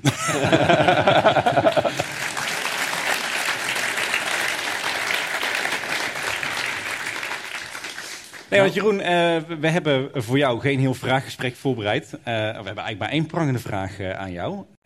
namelijk... komt ie. Wat wordt nou eigenlijk het attractie... Oh nee, daar mochten we niet over hebben. Kan jij ons eens meenemen door het, het, het hele ontwerpproces van het allereerste begin tot aan de eindoplevering van, nou, ik denk toch wel een van de meest favoriete nieuwe gebouwen in de Efteling, Bekkerij Krummel. Dat ga ik proberen. Dat ga ik proberen. En als je dingen wil weten, vooral vragen, want uh, ik sla wellicht dingen over. Um, ja, uh, in dit geval is het wel een beetje uh, dat ik niet helemaal uit mijn eigen ervaring kan spreken, omdat ik specifiek bij dit project net iets later ben ingesprongen. Um, maar in principe gaat het zo bij ieder project en dus ook bij Bekkerij Krummel, dat er een, een, vraag komt vanuit de directie of vanuit in dit geval ook een deel vanuit staf horeca. En dat, dat gaat eigenlijk terug op wat Jonas net verteld heeft, dat er uh, onderzoeken zijn en die, uh, die eigenlijk aan, uh, aantonen dat er op bepaalde plekken te weinig zitcapaciteit is en te weinig aanbod. er kwam bijvoorbeeld ook naar voren op het gebied van koffie met toebehoren, dus gebak, koek. En ook wel de avondpropositie was er met name in het Anderrijk nog behoefte aan extra capaciteit op dat gebied. En dus kwam de vraag eigenlijk tegelijkertijd met het uh, ontwikkelen van, het, uh, van de attractie Max en Moritz. En uh, daar, daaraan gelieerd ook het gebied wat daarmee natuurlijk deels op de schop zou gaan. kunnen we daar dan niet ook gelijk onze slag slaan en horeca gaan toevoegen? Nou, het project dat heet, net zoals we hadden net over die afkorting van de, de OTB. Zo heeft Dans Macabre, hebben we het toch, nog kort over inderdaad de afkorting DMC de hele tijd gehad. Mogen we nu gewoon Dans Macabre zeggen. En zo heette deze, dit project heette Horeca Anderrijk. Ja, dat hele interessante, inspirerende namen zijn dat altijd. Zo heeft het dan ook lang ge, geheten. Uiteindelijk kwam daaruit Bekkerij Krummel. En dat heeft Robert Jaap eigenlijk als onderdeel van zijn hele idee voor de attractie Max en Moritz verzonnen. ook puttende uit de verhalen van Wilhelm Busch, de, het originele verhaal van Max en Moritz, waar ook een bakker in voorkomt. Um, hij heeft ook in de eerste fase, en dan zal ik straks even de, de fases nog even benoemen waar zo'n project doorgaat. Maar hij heeft ook de eerste aanzet gemaakt tot het ontwerp voor de bakkerij. Dat zag er weliswaar in instantie totaal anders uit. Um, dus we hebben daar echt nog wel een hoop uh, slagen in geslagen. Maar hij heeft wel de eerste basis gelegd en ook een hoop inspiratie geleverd nog gedurende het hele proces. Uh, kun, je, uh, kun je vertellen hoe, want je zegt het zag er heel anders uit. Hoe, hoe had Bakkerij Krumel of Bekkerij Krumel er eigenlijk uitgezien dan, volgens het, het eerste ontwerp van Robert Jaap? Of wat waren de verschillen? Ietsje spectaculairder. En daar zat bijvoorbeeld, nou ja, er zat bijvoorbeeld het idee in, gebaseerd op het verhaal, hè, waar, we, waar we nu ook gebruik van maken, van, dat Max en Moritz via de schoorsteen de bakkerij zijn binnengegleden had Robert Jaap bedacht, dan is het ook wel heel leuk dat kinderen en wellicht kleinere volwassenen ook via de glijbaan, dus via, via de schoorsteen, via een glijbaan daadwerkelijk de bakkerij zouden binnenkomen. Dus er was nog een heel stuk meer beleving zou er dan in zitten. Nou, uh, om allerlei redenen, onder andere, uh, daar is die budget, is dat niet doorgegaan. En de, de, vorm van het gebouw zag er ook anders uit. Het lag, hij lag al wel ongeveer op dezelfde plek. Daar was al wel natuurlijk ook mede vanuit die onderzoeken een, een, een slag op geslagen. Uh, maar het was een, een, stuk groter, dus er zat daar een grote schuur aan vast. En, uh... ja, die tekening hebben wij volgens mij heel erg gepixeld gezien in oh ja, de achtergrond ja, van de video. Die, ja, dat doen ja, we dat afspeuren. Maar dan zagen we nog iets anders. En Waar jullie ook nog dachten dat het bakkerij Belhamel zou heten. Ja, dat was niet. Die naam heeft het nooit gehad. Nee, nee dat heeft, heeft, iemand zelf samengesteld uit iets, een paar letters die hij zag, denk ik. Ik heb er altijd te smakelijk om gelachen tijdens het luisteren van Volgens mij zag Kleine je, Boodschap. volgens mij zag je RI Mel of zo net onder een, eh, een blaadje vandaan steken. En daar heb ik toen zelf belhamel van gemaakt. Precies. Ook mooi. Ook een leuke naam. Zeker. Die, die, eh, die fases zal ik misschien eventjes, eh, dat is misschien wel goed om te noemen. De, een, een project gaat eigenlijk door een aantal fases. Eh, in het begin is dat de nulfase. Eh dat is de kortste fase, dat is eigenlijk de conceptingfase, waarin eh, eh, na, naar aanleiding van de vraag die komt, ehm, met een groepje, eh, vaak ook echt in een aantal conceptsessies. En het groepje bestaat uit eh, niet alleen creatieve mensen, maar ook wel mensen uit de rest van de organisatie. Onder andere mensen zoals Jonas, maar ook mensen van de financiële afdeling zelfs, die daar dan al eh, ook op een manier hun bijdrage aan kunnen leveren. Ehm, en, en in zo'n nulfase, de conceptfase, daar, daar wordt eigenlijk verzonnen van, ja, wat kunnen we dan gaan doen? En in dit geval was ik daar dus nog niet bij, in, bij dit project, maar was dat Robert Jaap. En ehm, ja, kwam men dus uit op die bakkerij. eh, eh, ook van- vanwege het feit koffie, eh, ge- gebak en toebehoren. En een avondpropositie, oftewel iets wat je in de avond bij een bakkerij zou kunnen nuttigen. Dat zijn uiteindelijk de broodpizza's geworden, onder andere. Eh, ja, daar wordt eigenlijk de basis gelegd in die nulfase. Nog niet echt iets geschetst, hooguit wat referentiebeelden al verzameld. En misschien wat kleine schetsjes gemaakt. Robert Jaap is ook nog eens een keer heel goed in knutselen, dus die gaat dan ook al gewoon daadwerkelijk 3D-maquettetje zitten maken. Maar uiteindelijk gaat eh, het project van start daadwerkelijk met de A-fase. Dat is het voorlopige ontwerp, waarin eh, vooral voor eh, ons als ontwerpers, maar ook alles wat eraan eh, aanhangt, dus ook een technisch ontwerp wat al mee gaat denken van oké, je hebt nu dit getekend, hoe kunnen we dat gaan verwezenlijken? Maar allemaal nog in een eh, voorlopige setting, dus, dus allemaal eh, nou, vrijblijvend zal ik het niet noemen, maar wel nog aan eh, verandering onderhevig. En ik kan me nog voorstellen dat je echt met soort grote bouwvolumes eh, of blokken aan het schuiven bent. Ja. Van we willen daar mensen hebben zitten, daar dan een stukje waar je Ja, wie gelijk al heel goed, eh, heel direct aanschuift bij zo'n, in zo'n A-fase is de architectonisch ontwerper. In dit geval Koen Kennis, mijn collega die overigens ook bij Dans Macabre weer mijn maatje is. Heel blij Niet te veel zeggen, niet te veel Heb zeggen. ik nou weer Dans Macabre gezegd? Sorry. Ehm, en Koen is eh, ontzettend goed, nog een hele jonge vent die eh, ja, heel goed in zijn vak is. En ehm, die gaat gelijk eh, aan de slag en is, is van cruciaal belang eigenlijk, ook in, zeker in dit project ook, van eh, de vorm van het gebouw, maar ook eh, binnen en, en de hele eh, ja, opbouwen van het gebouw. Eh, dus die gaat gelijk inderdaad met, ja, een soort van blokkenvormen eerst ga je werken. Niet, niet alleen voor de vorm van het gebouw, maar ook voor de, de indeling van het gebouw. Eh, daar worden overigens ook weer eh, eh, data gebruikt die uit onderzoeken tevoorschijn komen van Jonas en Friends. Eh, ehm, en in dit geval, wat wij, waar wij heel trots op zijn, wat, wat echt goed gelukt is, is dat wij, eh, mede doordat we een, nou ik zal niet zeggen een klein budget hadden, maar wel een budget met uitdagingen. 3 miljoen klinkt heel veel. Als Gaston aan de deur staat met die eh, 3 miljoen, dan word je heel vrolijk. Maar voor een restaurant van deze omvang is dat toch nog best wel een eh, uitdaging geweest. Ehm, maar hebben we uiteindelijk gekozen om eh, voor, een, voor een bouwwijze die tegelijkertijd ook een heel groot deel van de thematisering van het gebouw vormde. Hè. Dus de, de, het, het hele geraamte van het gebouw. eh, hier achter ons, onze luisteraars eh, zien dat natuurlijk nu niet, maar we hebben hier eh, een van de visuals die naar buiten is gebracht. Dan zie je ook de, de spanten en de, de kolommen van echt hout. Dus het gebouw is ook echt daadwerkelijk van echt hout helemaal in de basis eh, opgebouwd. En daartussen is, met echte bakstenen die gelijk al thema waren, dus thema bakstenen noem ik ze maar even. Die zijn natuurlijk nog met een laagje decoratie nog extra eh, mooi gemaakt. Maar ja, voor een heel groot deel bepaalde de basis van het gebouw al gelijk de hele uitstraling van het gebouw.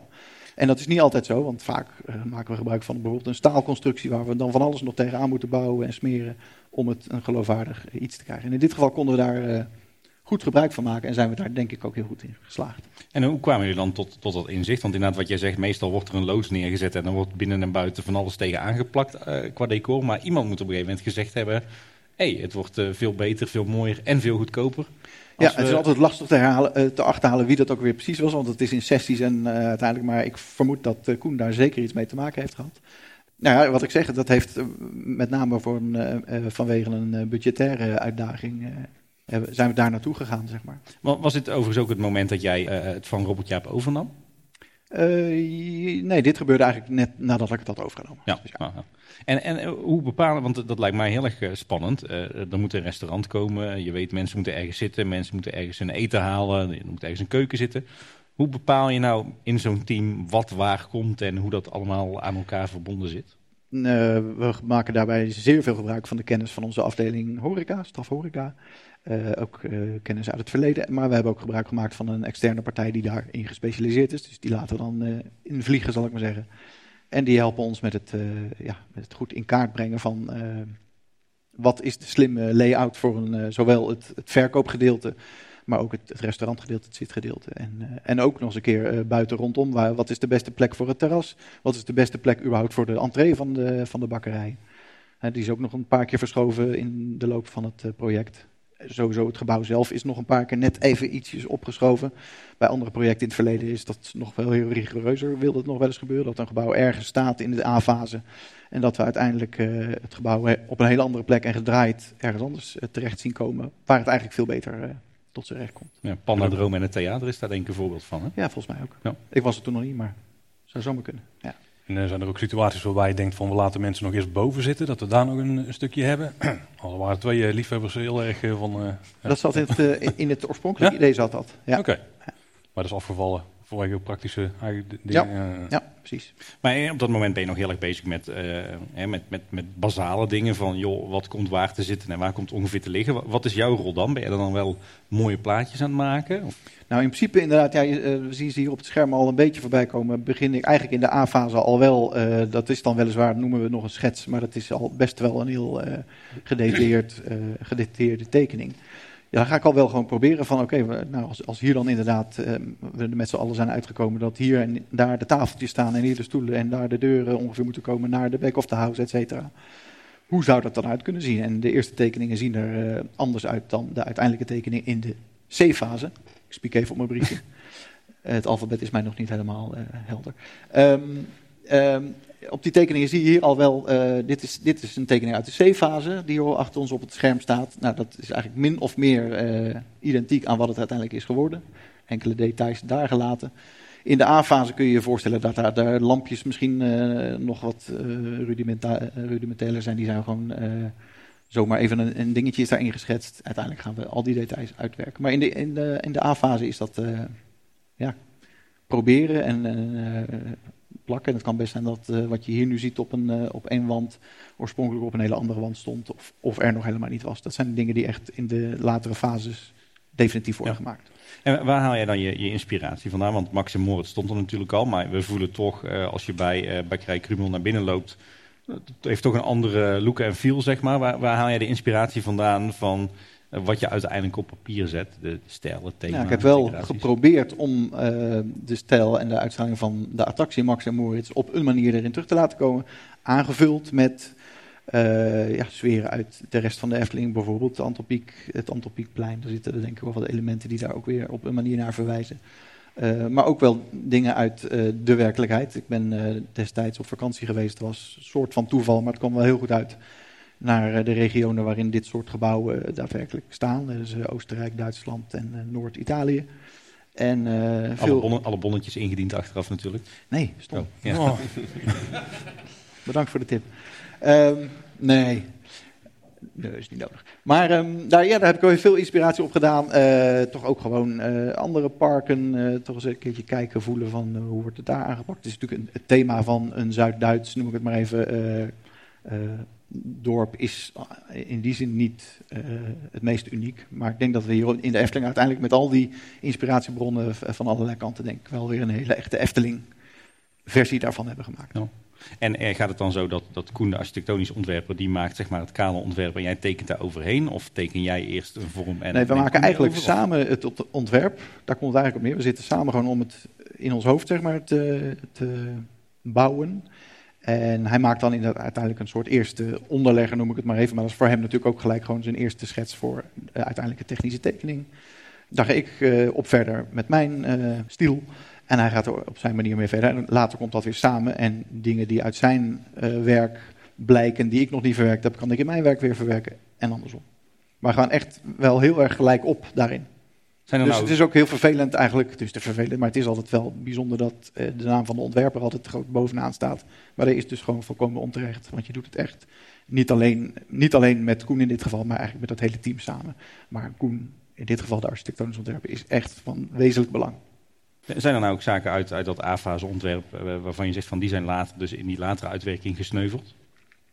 Ja, maar toch wel wat kleine dingen. Uiteindelijk zijn we redelijk, omdat we met dat, uh, met dat systeem van uh, de bouw van het uh, gebouw met dat hout en die stenen, waar we al heel goed mee van start gingen, hebben we eigenlijk gelukkig bij dit project, en dat wil wel eens anders zijn hoor, maar bij dit project is dat redelijk smooth gegaan en is het eigenlijk alles wat we bedacht hebben er op een manier wel ingekomen. Sommige dingen misschien net even wat kleiner. De, de, de broodmannetjes die op de vliering staan, die waren oorspronkelijk op net even een wat andere plek, nog wat centraler. En we uiteindelijk gewoon mooi kunnen inpassen op deze plek, waar ze nog steeds heel mooi centraal staan en eigenlijk bij binnenkomst direct zichtbaar zijn. Dus uh, nee, gelukkig in dit project ging dat uh, van een leien dakje. Kijk, die kan uh, van de bingo kaart, mensen. Je hebt echt tientallen tekeningen meegenomen, Jeroen. En de luisteraars hier in de zaal, of de, de bezoekers eigenlijk, die kunnen nu meekijken. Maar dit zijn een aantal van de pagina's uit het ontwerpboek wat jullie hebben gemaakt. Ja. Enig idee hoeveel tekeningen in totaal hebt gemaakt voor de bekkerij? Oh, um, Nee, maar het zal uh, ruim over de 100 zijn, richting de 200 denk ik. En, maar dat verschilt van een klein uh, schetsje van, een, uh, van het uithangbord, wat je later nog een keer uitwerkt tot het definitieve ontwerp van het uithangbord, tot die hele wandaanzichten die we hier nu op de achtergrond voorbij zien komen. Die, want ja, eigenlijk, dat gebeurt eigenlijk bij ieder project en bij dit project waar het een toch met alle respect een redelijk rechthoekige doos is met nog een aanbouw die ook redelijk rechthoekig is daar kun je natuurlijk vrij eenvoudig ook uh, de wandaanzichten allemaal van maken. Dat doen we dus ook. Maar ook als het een rond gebouw of een heel ingewikkeld iets zou zijn, proberen we dat te doen. Wandaanzichten van alle wanden, zowel binnen als buiten. Maar ook de vloeraanzichten en de plafondaanzichten, die worden helemaal uitgewerkt in, in dit, uh, detailniveau, op dit detailniveau. Om gewoon uiteindelijk gewoon uh, voor iedereen die gaat bouwen aan de attractie. En ook voor mezelf op het moment dat ze gaan bouwen. Dat we allemaal precies weten, dit moet het worden. En natuurlijk blijft er in de uitvoeringsfase de C-fase. Uh, uh, altijd uh, de mogelijkheid, gelukkig, om nog dingen toe te voegen of anders te doen waar het nog mooier, mooier door wordt. En, maar dat helpt wel heel erg. Ik kan maar tussen de afbeelding ook een, een plattegrondje laten zitten, Tim. Maar nu op het scherm, waarbij je de toilet ook goed kunt zien. Hè? Ja, je de toiletten weer. er zit nog hartstikke veel ruimte achter, Jeroen. Er kan nog gewoon nog heel veel hokjes kunnen erbij. Ja, zal ik het vertellen? Ja, wel, aanvankelijk hadden, hadden we iets meer toiletten. Dat is dan misschien ah. nog een antwoord op de vraag van zojuist. Er hadden eigenlijk meer toiletten in uh, gezeten in eerste instantie. Zo gaan die dingen, Paul. Ja, ja er ja. komen ook nog projecten aan in de toekomst, hè, die misschien ook wel een toiletruimte... Uh, maar die ruimte daarachter, die dus nu leeg is, we zien hier een uh, grote lege ruimte, lieve luisteraars. Daar staat inmiddels een hele hoop technische rotzooi, noem ik het maar even. Daar is geen rotzooi, maar ik heb daar niet zoveel mee. Ik vind het ook jammer dat het erin ja. zit, maar het is blijkbaar nodig. hey, wat ik dus heel bijzonder vind van alle tekeningen die we nu zien, en ook gewoon de tekeningen die gepubliceerd zijn, dus die de luisteraars ook zelf hebben kunnen checken, is dat het bijna is, nu het er staat, dat het naar de rand gewoon is nagetekend van hoe het is uitgevoerd. Zo goed zijn die tekeningen allemaal opgevolgd. We zien die interieur... Uh, dat is niet, echt niet het geval. Dit is allemaal van tevoren getekend voordat ja. er überhaupt één steen... Uh, Zoals de colaatjes staan gewoon klaar. De? De colaatjes staan klaar daar in, ja. het, uh, in de kast. Ja. Hey, jij zei net wat over, over techniek, uh, Jeroen. Ik kan me wel voorstellen, jij bent uh, samen met de, de architectonische ontwerper Koen... ben je een prachtig gebouw aan het ontwerpen met thema, decor en, en alles wat je gezien hebt op vakantie. Maar dan moet er, er moet verlichting in en er moet luchtbehandeling in en het moet brandveilig zijn en het vluchtroutes. En, en daar hebben we dan natuurlijk onze, al, alle andere specialisten voor, zoals een Stan Dingemans, onze show die functienamen ben ik nooit zo goed in. Show designer noem ik het maar even, zo heet het niet. Maar uh, je hebt hem al een keer in de, in de aflevering gehad.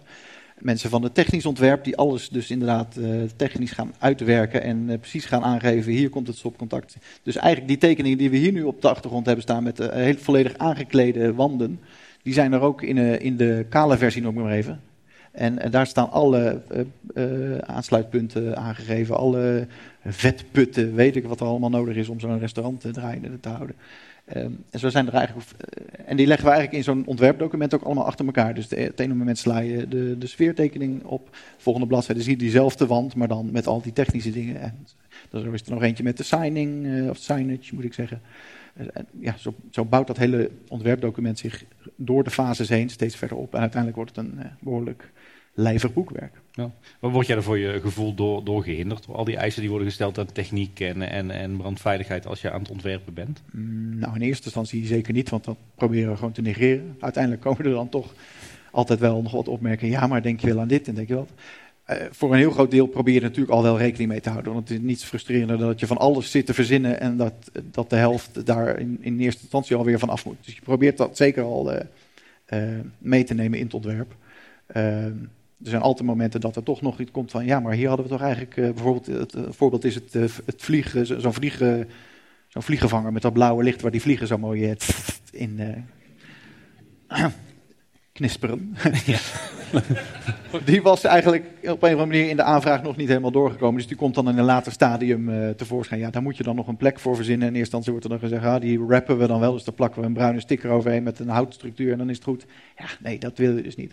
Uiteindelijk, ik weet niet of iemand hem ooit heeft uh, gedetecteerd in de bakkerij. Ga maar eens kijken, er is ergens boven de... Uh, de bereidingsbalie, noem het maar. Dus dat is de tweede balie die je tegenkomt als je de bakkerij binnenkomt. Hangt een mooi uh, kastje met een mooie krakeling erop. En daar zit hij heel mooi achter verstopt. En volgens mij heeft nog nooit iemand hem gezien. Behalve de vliegen.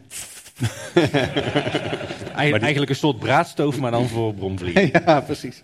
Ja. Um, je had het net al over uh, de fases. Hè, en de, de A-fase is jouw, jouw schetsfase. Maar daarna uh, ga je het verder uitwerken. Ja, dus, dus bij afronding van de A-fase, waarin eigenlijk uh, de schetsen allemaal gereed zijn en ook iedereen op technisch gebied en op uh, horecagebied, et cetera, allemaal uh, weet wat we ongeveer gaan doen. dan wordt het eigenlijk omgezet naar de B-fase en dat wordt dan het definitieve ontwerp. En daarin ga je eigenlijk alles, ook de details, zoals we hier achter op, ons op het scherm bijvoorbeeld zien, een sluitsteen, een stukje signage, details die, zoals die, die kom, hoe weten ze? De deegrollers. die in de, in de zaak hangen. Die worden er allemaal veel verder uitgewerkt. Maar ook die wandaanzichten die we voorbij zagen komen, worden dan eigenlijk een soort van definitief gemaakt. Dus er komt eigenlijk echt elk detail. En eigenlijk ook, in ieder geval uh, waar mogelijk, al die, die technische dingen zoals wandaansluitpunten. En we gaan proberen we daar ook al een beetje op aan te geven. Of in ieder geval de ruimte ervoor vrij te laten. Zodat je ook weet dat dat allemaal klopt. En uh, aan het eind van de B-fase, waarin dat allemaal dus rond is en ook afgeprijsd, hè, dan komt het hele budgetaire uh, verhaal. Uh, dan, dat is de fase waarin echt wordt gekeken, oké, kunnen we dit wel doen of kunnen we dit niet doen? en als we iets niet kunnen doen, wat kunnen we er dan voor in de plaats doen? Of kunnen we het op een andere manier oplossen waardoor het wel kan? Nou, nou zoals gezegd, in dit project, project ging dat behoorlijk goed. Complimenten ook voor de projectleider Tim Nusselijn, die dit voor mijn gevoel echt heel tof heeft gedaan. Overigens wil hij heel graag een keer te gast zijn bij jullie, dus ik moest dat vragen. Tim, Tim, ze, ze, bellen, ze bellen binnenkort. Um, um, dus dat liep, liep heel goed. Of moet ik even ja, in de planning zetten? Ja, nee, dat liep heel goed hier. Dus uh, hier ging dat redelijk van uh, datzelfde leien dakje. En aan het eind van de B-fase heb je dan dus je, je definitieve ontwerp. En daarmee ga je de C-fase in. Dat is de, eigenlijk de uh, fase waarin de details worden uh, uitgewerkt. Nog verder waar nodig. Ik was zelf al redelijk uh, op weg in de B-fase dit keer. Maar de C-fase geeft ook nog mogelijkheid om de details nog verder uit te werken. Zodat iedereen ook echt weet wat hij moet doen. En van veel dingen worden uiteindelijk ook nog weer technische tekeningen gemaakt. Zo'n bordje, zo simpel als het is wat je hier ziet, wordt uiteindelijk ook nog eens een keer door een technisch tekenaar, onze tekenkamer, waar een aantal mensen in zitten, helemaal in AutoCAD of welk programma dan ook. Inmiddels werken ze in een ander programma. Uh, uitgewerkt, zodat uh, niets aan het, uh, aan het toeval wordt overgelaten. En dingen zoals de personeelskleding zien we hier ook op het scherm. die hebben we mee geprobeerd om op basis van de bestaande personeelskleding, die in het park al gedragen wordt, toch een extra touch eraan te geven, waardoor ja, het, het, personeel in Bekkerij Krumel ook echt de bakkers van de knechten, zal ik het maar even noemen, van de bakker zijn. Uh, nou, je ziet hier ook nog wat kleine details, zoals gewoon zomaar een kader wat rondom een luchtinblaasrooster zit. Ja, dat ziet misschien de doorsnee gast niet eens. Maar dat zit in het restaurantgedeelte ergens bovenop de grote koof die is getimmerd. Daar zit nog zo'n hele technische luchtblaasinstallatie die je echt niet in een gethematiseerde restaurant wilt hebben. Maar als je dat mooi ontimmert en uh, de uitblazen daarvan mooi kunt vormgeven met een roostertje op maat, wat we hier bij onze afdeling decoratie en vormgeving heel mooi kunnen maken ja, dan word ik daar heel blij van. En ik denk dat het er heel erg helpt om die hele kloppende sfeer van het hele restaurant uh, ja. op peil te houden. Daar links naast staat ook nog een uh, detail, uh, Jeroen. Helemaal links onderin? Nee, links naast het rooster, naast het kader. Tim, zie je hem? Pironnetjes, hè? Pironnetjes, ja. ja. Goed voor de kleine boodschap bingo kaart natuurlijk. Hey, het valt me trouwens wel op. Ik heb het idee dat, uh, dat in het verleden dat er vaak zo was dat een, een Efteling-ontwerper uh, een paar snelle schetsen, te maken, schetsen maakte. En dat de timmerlieden en de, de decorateurs en vormgevers heel veel zelf. Verder uitwerkten. Zo ging het uh, in het verleden inderdaad. Ja. We kennen ja. de voorbeelden allemaal van Droomvlucht. En uh, Vater Morgana was alweer ietsjes... Uh, had ze volgens mij al wel wat meer getekend. Maar ja, klopt. Af en toe gebeurt het op, met sommige elementen wel. Ik moet zeggen, bij dit project hebben we eigenlijk de tijd gehad... om alles van tevoren goed uit te werken. Ja. Dus was dat niet nodig. Wat we wel doen, is dat we, eh, en dan spreek ik even voor alle vierde ontwerpers op dit ogenblik, Sander, Karel, Bas en ik, dat we wel echt uh, het grootste deel met potlood tekenen. Alhoewel Bas, die wat jonger is en ietsje hipper dan uh, wij, volgens mij met een potlood brush vooral ook veel tekent. Maar, maar dat echt ja, ambachtelijke tekenwerk, dat zit er nog wel heel erg in en dat proberen we er ook echt wel in te houden. Maar dat zijn dan al best wel, hè, het begint met schetsen, maar dan worden al vrij snel echt al tekeningen. Uh, het inkleuren en zo, dat gebeurt eigenlijk allemaal inmiddels digitaal. En dat is ook gewoon veel handiger, want dan kun je gewoon dingen veel makkelijker uh, veranderen, aanpassen, et cetera. Nou, maar in principe werken jullie dus wel tegenwoordig bij, uh, om het even welke, welke nieuwigheid in de Efteling, alles tot in het allerkleinste detail uit als ontwerpafdeling. Ja, als het enigszins kan wel. Ja, gewoon om problemen, of problemen, onduidelijkheden te voorkomen tijdens de bouw. En moet dan voorstellen dat de, de metselaars ook met zo'n uh, stelboek rondlopen? Of ben jij regelmatig op de bouwplaats om uh, mee te kijken? Nou, het is wel belangrijk en goed om te doen. Om, om, in dit geval heb ik dat inderdaad wel gedaan. Om de laatste maanden en zeker de laatste weken gewoon daar meer dan regelmatig te zijn. Omdat er gewoon toch, ondanks, hè, je kan alles zoveel mogelijk vastleggen in zo'n leggen in zo'n boekwerk. Maar dingen pakken dan soms toch net even anders uit dan in, de, in, de, dan, dan in je boekje. En dan is het gewoon heel slim en goed om daar ter plekke aanwezig te zijn, zodat je ook een vraagbaak, een vraagbaak bent om, uh, ja, om oplossingen te verzinnen of uh, dingen aan te. Van hoe bedoel je dit nou precies? Tekening laat heel veel zien, maar ook heel veel niet. En dan denken ze niet op de bouw, daar heb je Jeroen weer. Waarschijnlijk wel, maar dat hebben ze me nooit verteld. nee, volgens mij valt het er mee. Wat is eigenlijk de rol van, uh, van zeg maar, de, de operationele afdelingen? Hè? Dus ik, ik, kan me voorstellen, ik ken voorbeelden waar zo'n restaurant wordt gebouwd door een club uh, creatievelingen en techneuten. En dan als het klaar is, krijgt uh, de horeca de sleutel. En dan blijkt het allemaal niet te werken en dan moet alles op de schop. Hoe, hoe gaat dat bij de Efteling? Ja, zo werkt dat hier gelukkig niet. de afdeling horeca is dus, zoals ik al zei, vanaf het begin af aan betrokken. Sowieso natuurlijk als opdrachtgever. Um, maar ook echt wel vanaf het begin af aan betrokken bij, oké, hoe, hoe, hoe gaan we dit vormgeven? En niet, niet, vormgeven in de zin van esthetisch vormgeven, maar hoe gaan we ervoor zorgen dat, uh, dat het klopt? Dat de, dat de gasten op de juiste plek binnenkomen, dat ze voldoende ruimte hebben om uh, hun keuze te maken, dat er voldoende apparatuur is op de juiste plek. Uh, ja, dat soort dingen. Dat, dat is hun speciali specialiteit en die worden tijdens diverse meetings gedurende het hele proces natuurlijk gewoon steeds eh, aan de kaak gesteld. Of in ieder geval ja, meegenomen. En uh, zij doen vanuit hun expertise, hun input. Uh, de technische mensen doen vanuit hun expertise, hun input. projectmatig is onze afdeling projecten is daar ook weer op hun manier mee bezig. En zo komt eigenlijk alles samen. En we, er zijn gewoon gedurende het hele proces ook, ook echt gewoon vastgelegde momenten waar, waarop we dat samen bespreken. En, en clasht dit dan ook wel eens tussen Zeker. de exploitatie en creatief? Ja, nou ben ik nou niet de grootste ruziezoeker die er is. Maar uh, uh, ja, er zijn natuurlijk altijd wel momenten dat er ergens een, een ijs komt. Uh, oftewel een, voor ons gevoel heel onlogisch, omdat het gewoon helemaal niet matcht met wat we aan het doen zijn. Of, of er komt iets wat er echt per se in moet, waarvan je eigenlijk ook wel weet, ja dat klopt, dat moet erin. Maar dat gaat echt zorgen voor dat we iets niet kunnen doen. Ja, dan zijn er wel momenten dat je daar een soort van over gaat vechten. Niet echt, maar... heb, je, heb je zo wat een, een voorbeeld? Nee, wat, ja, nog ja, lullig, maar tijdens dit project is dat niet gebeurd.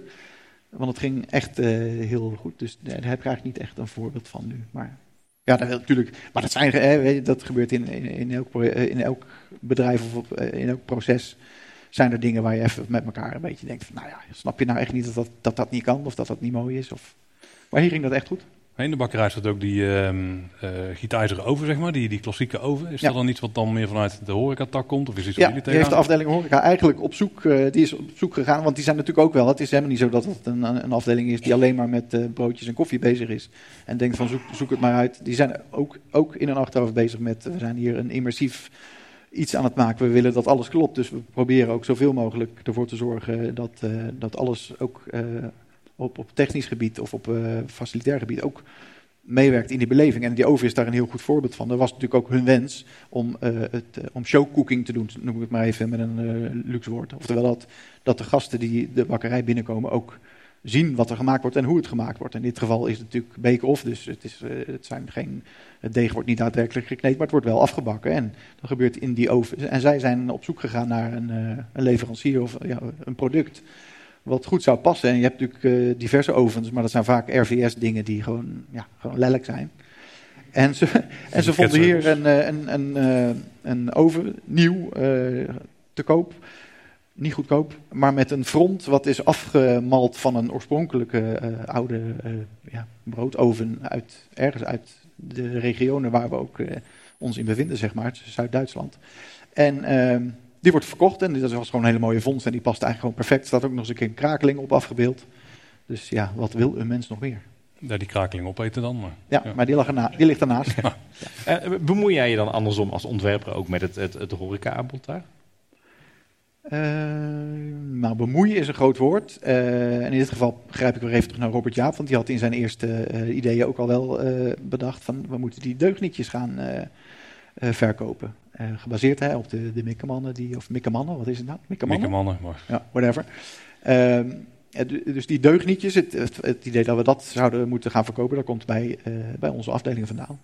Uh, ik heb zelf daar geen bemoeienis mee, maar het is wel zo dat er ergens halverwege het proces een uh, proefavond is geweest. Waar alles wat de afdeling horeca voor ogen had uh, om te gaan serveren, daadwerkelijk wordt voorgelegd. Heerlijke avond was het. Met alle soorten gebak en alle belegde broodjes en noem het allemaal maar op. En dat mochten we allemaal proeven. En daar kwam ook niks uiteindelijk uit wat. Ook daar ging het eigenlijk weer van datzelfde lijntje, dakje, bijna vervelend inmiddels. Uh, daar kwam eigenlijk niks uit wat, wat, niet goed was, maar dat kan natuurlijk voorkomen dat daar iets tussen zit waar je dan met z'n allen toch een beetje zegt, ja, ik weet het niet, uh, is dat nou wel passend? Dat was hier niet het geval. Het zijn wel de leuke dingen ook weer, de, de leuke extra kerstjes op de taart. Nee, je hebt ook taart, taart met kersen. Komt goed uit. Oh ja, je hebt de Schwarzwalder, of nee, hoe heet die? Uh, Schwarzwalder. Ja, dat, ja, dat is ja. overigens mijn favoriet. Ja, maar nou, beter dan de slachtgetochten. Ja. Wat is eigenlijk het moment dat, uh, dat het, uh, zeg maar de buitenruimte erbij wordt, uh, wordt gepakt? Dus dat de landschapsontwerper ook. dat is ook direct in het begin. Iedereen die aan het pro project meewerkt, die zit vanaf het begin af aan erin. Meestal in zo'n conceptsessie bijvoorbeeld zit ook de, de buitenruimteontwerper. In dit, dit geval Ivo zit er ook bij. En die gaat dus ook gelijk meedenken van oké, als, als dan het gebouw zo en zo komt, zou komen te liggen, hoe kunnen we dan uh, ook weer immersief daar de juiste bomen en planten uh, bij plaatsen. En, dus ja, dat is eigenlijk ook gelijk van het begin af aan. En ook daar is dat doorlopen van die fases gaat eigenlijk op dezelfde manier. Eerst, eerst een schetsidee, dat wordt later definitief gemaakt en uiteindelijk gaat hij daadwerkelijk op zoek naar de bomen en hoe die daar te planten. Ja. ja, wat natuurlijk vrij uniek is binnen de Efteling is dat je deze keer ook het meubilair zelf hebt ontworpen. Ja, nou, dat is niet heel uniek hoor. Bij Polles Keuken hebben we dat ook al gedaan. Er zijn ook uh, de stoelen en tafels voor een heel groot deel uh, custom. Maar hier hebben we dat inderdaad ook gedaan. En die zijn ook in onze werkplaats. dat was bij Polles Keuken dan bijvoorbeeld weer niet. Die hebben we toen extern ergens laten bouwen. Hier hebben we ervoor gekozen en heel blij om dat we dat in onze eigen werkplaats, onze eigen timmerlieden hebben laten maken. En dat, ja, ik vind dat je dat ook ziet, dat het gewoon echt goed, robuust, mooi, kwalitatief timmerwerk is. Ja je hebt een hoop details uitgewerkt. We hebben er een hoop gezien op het scherm hier achter ons vandaag. Er zijn ook vast wel details die we misschien nog niet hebben opgemerkt. Zijn er verborgen ja, dat kan ik me bijna niet voorstellen, want jullie ja. uh, zien altijd alles. ik, denk dan van, ik denk dan altijd van, nou, ik heb hier toch iets leuks bedacht. Dat zien ze pas over drie maanden. Nou, de eerste dag al gelijk foto's en filmpjes. Komt, uh, komt uh, Niels Kooijman ineens met zijn camera. Nou, hop, alles is alweer gefilmd. No offense. Uh, dat is hartstikke leuk. Maar ja, heel eerlijk, ik weet niet of er nog uh, details zijn die nog niet zijn ontdekt. Uh, natuurlijk de obvious details, de kip in de geraniumbak die daar is overgesprongen van de kippenschuur van vrouw Bolte. de duifjes op, de, op een van de sneeuwbalken, noem ik zo maar even. Wat ik zelf een heel leuk detail vind, maar dat heeft iedereen al lang ontdekt, is het eh, elektriciteitsfoutje wat uh, Max en Moritz hebben uh, veroorzaakt door een paar draadjes verkeerd met elkaar te verbinden bij de uitgang van de, van de winkel. Dat is een idee van Stan Dingemans trouwens, die daarmee kwam van is dat niet leuk als we dat daar nog doen. daar was aanvankelijk geen geld voor, maar op een wonderlijke manier is er dan toch ineens ergens stiekem toch iets te vinden of te sjoemelen en dan is ineens toch dat detail. Wat ik een leuk detail vind, eigenlijk daaraan gelieerd, is dat alle stopcontacten en lichtknopjes in de verblijfsruimte daadwerkelijk ook uh, uh, in thema zijn, echt van bakeliet, uh, van bakeliet zijn gemaakt. En dat blijkt je dus ook gewoon nog te kunnen kopen ergens trouwens. Dat is, hoefden we niet speciaal te laten maken. Dat is, er is ergens een leverancier, die levert dat gewoon nog. Welkom in de jaren 50. Stuur de link maar door. Ja, op een gegeven moment heb je dan uh, al je ontwerpwerk gedaan, of in ieder geval 99% Dan is het, het, het, ontwerpboek er ook. Dat wordt dan jammer genoeg niet uh, in de verkoop gelegd. Uh, tip voor de volgende keer. Maar dan, dan begint, begint de uitvoering. Wat is, wat is dan jouw rol nog als ontwerper? Ja, zoals juist gezegd, vooral op de bouw ook, ook vanaf, vanaf mijn bureau hoor, maar ook op de bouw veel aanwezig zijn en ja, vragen of onopgeloste dingen die nog niet helemaal duidelijk zijn in de ontwerpen eh, ter plekke of vanaf het bureau eh, oplossen. Of net even een andere keuze maken of iets signaleren, een kleur die toch niet helemaal lekker uitpakt. Het is altijd niets moeilijker dan eh, kleuren van tevoren bepalen. En er dan maar vanuit gaan dat het ook allemaal klopt. Dus het wil nog wel eens voorkomen dat een kleur die je hebt uitgezocht in de werkelijkheid, in de nieuwe of in de daadwerkelijke situatie anders uitpakt dan je had gehoopt. En dan uh, moet je soms alles op alles zetten om dat uh, opnieuw te laten overschilderen, omdat het een heel groot vlak is wat opnieuw moet. Soms is het een kwestie van even een schilder vragen van kan je deze nog even aantippen met dat kleurtje, want dan is het net even mooier. Uh, en dat is op, op allerlei fronten. Dus het kan zijn dat een stoel eigenlijk op een verkeerde plek staat, dat die aan de andere kant wordt gezet dat het dan klopt. Maar ook dat een, een wand eigenlijk de verkeerde invulling heeft gekregen als je toevallig net twee dagen niet bent geweest en uh, dat er echt iets aan moet gebeuren. Maar het is gewoon zaak om er bovenop te zitten, want dan weet je zeker dat het uh, wordt zoals je het bedoeld hebt. En, en na de oplevering zijn er dan ook nog momenten dat je, dat je zegt van nou, hm, dit pakt toch niet zo goed uit, hier moet ik mijn hart uh, voor maken, dit ja, dat, toch anders doen? Ja, er zijn natuurlijk altijd punten die na, na oplevering inderdaad blijken of nog net waar je niet aan toe bent gekomen. We, hebben, we hanteren ook een soort wensenlijst eigenlijk van punten die je uh, gedurende die laatste fase uh, graag nog zou willen hebben. Die uh, soms ook wel echt in het ontwerp, ontwerp, zitten, maar toch een soort van in het gedrang komen. Ofwel budgetair, ofwel tijdstechnisch. en die komen op de wensenlijst en daar proberen we dan zo snel mogelijk, liefst nog voor oplevering, maar soms ook nog wel eens net na oplevering. als, als wat duidelijker is van wat is nou uiteindelijk het uitgegeven geld, het totaalbedrag, hebben we nog iets van ruimte, dan kun je dat soort dingen nog doen. Dus dat zijn vooral dat soort dingen. En toevallig van de week liep ik langs de bakkerij en lag er een stuk, uh, een soort ja, staak hout op, het, op de overkapping uh, aan de noordzijde, dus de, de, de schoorsteenzijde. Ik denk, wat is dat joh? Dus ik had een, uh, een iemand met zo'n prikker of zo'n knijper die rondliep om de, het vuil van de vloer af te halen.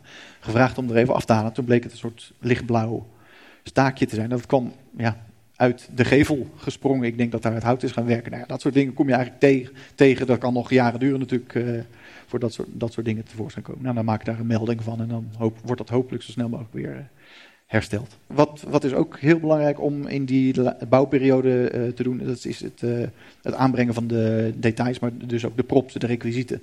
En we hadden daar dit keer ook een heel kundige externe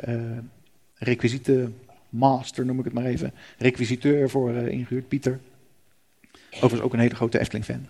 Uh, en die heeft heel veel bijdragers gedaan aan, uh, fantastische bijdragers aan wat we allemaal zien aan details. Bijvoorbeeld die speculaasplanken zijn zijn idee. Ik had al speculaasplanken getekend, maar er waren nog een beetje algemene dingen. En hij heeft voorgesteld, zullen we daar niet een Efteling uh, character of figuur in vrezen, waardoor het gewoon echt een custom speculaasplank wordt. Het begon met één, uiteindelijk is die hele wand gevuld met dat soort ideeën. Soms, soms sla je een beetje door. Maar, uh, en die heeft, uh, oh, oh, ja, nou dat, dat is misschien nog wel een heel leuk detail, wat misschien nog niet iedereen heeft gezien. We hebben bijvoorbeeld op die vliering in de, in de bakkerij zelf een aantal kisten staan. Een van die kisten, daar staat bijvoorbeeld een tekst op, firma Hertenkamp. Dat dan weer een verwijzing, oh, dat hebben jullie allemaal gezien, oké. Okay. wat dan weer een verwijzing is naar het Hertenkamp, wat vroeger ongeveer op de locatie van het huidige Max Moritzplein gestaan heeft. En op een aantal etiketten ook van blikken uh, die we in de etalages hebben staan, staat op zijn Duits im vergoldener kobold. Mijn Duits is niet zo goed. Um, wat natuurlijk een verwijzing is naar de vergulde kobold, ook een tijdelijk horecapunt wat op diezelfde locatie heeft gestaan. Dus dat zijn toch leuke dingen uit het verleden van de Efteling die we op een manier weer laten terugkomen. En daar worden wij allemaal heel blij van. Ik ook. Als je nou terugkijkt Jeroen, op het uh, hele ontwerp- en uitvoeringsproces, zijn er dingen die je daarvan hebt geleerd die je misschien meeneemt naar een toekomstig project? Zoals bijvoorbeeld. um, nou, wat ik geleerd heb, want dit, dit, was, dit vond ik ook heel spannend. Uh, de eerste keer dat ik echt, dit, nou laat ik het zo zeggen, dit was mijn eerste echt grote eigen project. Dat het heel goed is om zoveel mogelijk uh, van tevoren uh, vast te leggen. En dat het heel goed is om er tijdens de bouw, eigenlijk waar we het net over hadden, zoveel mogelijk bij te zijn. Dus dat was in het verleden namelijk, waar, waar, je vaak veel projecten tegelijk doet. Ik heb dus een periode gehad dat ik gewoon zeven verschillende projecten tegelijk lopen, die ook nog bijna allemaal tegelijk werden opgeleverd. Ja, dan kun je eigenlijk gewoon ook niet overal bij zijn. Dus wat, je geleerd, wat ik geleerd heb, is dat je moet proberen aan te geven van uh, het is leuk, kom maar met al het werk, maar moet wel, het moet, je moet wel voor alles evenveel tijd hebben om het goed te kunnen begeleiden. En dat ging, ook dat ging hier heel goed. maar ik heb daardoor dus ook echt wel uh, geleerd dat ik dat altijd voortaan zo moet doen. Dus bij welk ander toevallig ander project wat ik eventueel dan in de toekomst ga begeleiden, uh, zal ik dat ook zeker moeten doen. En, misschien, doen. Misschien en willen doen. Misschien een goed moment om weer aan de Efteling te vragen dat ze weer een uh, testbungalow willen plaatsen op het heksenpad. Dan kan je daar mooi... Oh ja, lekker dichtbij. In, ja. Dicht in de buurt ja. verblijven. Nou, ik woon redelijk dichtbij inmiddels, dus dat komt wel goed. Tevreden met wat er nu staat? Ja ik, ben, uh, ja, ik ben eigenlijk heel tevreden. Ik vond het geweldig om, uh, dat is natuurlijk altijd een mooi moment als het, als het geopend wordt, om, om dan een beetje langs de zijlijn te gaan kijken van wat zijn de eerste reacties.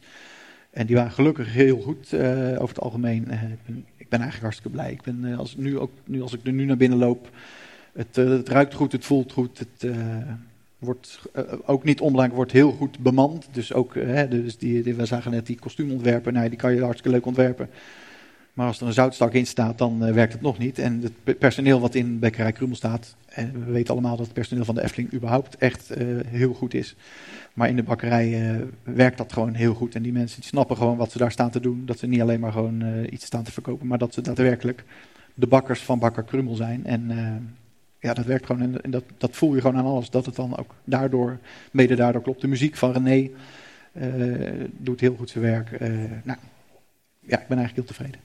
Ja, en sinds gisteren een, een extra laag, want het, uh, het is ook een belangrijke plek binnen de nieuwe zomerefteling. Ja, ja Max en Moritzplein uh, heeft deze zomer uh, meer leven dan ooit. Max en Moritz zelf zijn in een zeepkistvliegtuigje aanwezig. Hilarische act vind ik zelf. De Bakker en vrouw Schmetterling zijn ook weer aanwezig. En de harmonie van Dreitzig is dit jaar aanwezig. Alleen die 27 man die missen, die zijn dus door Max en Moritz buiten werking gesteld, noem ik het maar even. Jeroen, uh, dankjewel voor dit mooie inkijkje in het, uh, het ontwerpproces van Bekkerij Krummel. Graag gedaan. Voordat we naar de grote vraag- en antwoordsessie gaan, hebben we nog even wat uitsmijters voor jullie. Zoals dat, uh, we dat eigenlijk altijd doen in onze interviews. Met het verzoek om die kort en krachtig te beantwoorden. Want we lopen al uit. Oh jee. Kort en bondig. kort en bondig, ja. En jullie mogen er allebei je eigen antwoord op geven natuurlijk. Um, hebben jullie voor ons nog een mooie anekdote die we nog niet kennen? Ja, ik heb ook bij de Smulpaap gewerkt. En had natuurlijk dat mobiel uh, online bestellen geïmplementeerd. En toen zei ze, nou ga jij hier maar eens dan die uh, pakketten klaarmaken. En toen dacht ik om vier uur, nou dat gaat wel helemaal prima. Maar toen werd het zes uur, joh, toen uh, werd ik helemaal gek van het aantal orders wat binnenkwam. Dus dat was voor mij een leuke anekdote om met hetgene wat ik ooit ontwikkeld heb, om dat aan de andere kant ook even mee te maken. En toen kreeg ik ook heel veel respect voor de collega's die daar uh, uh, de frietpakketten staan uh, klaar te maken. Ja, nou daarop aansluitend dan.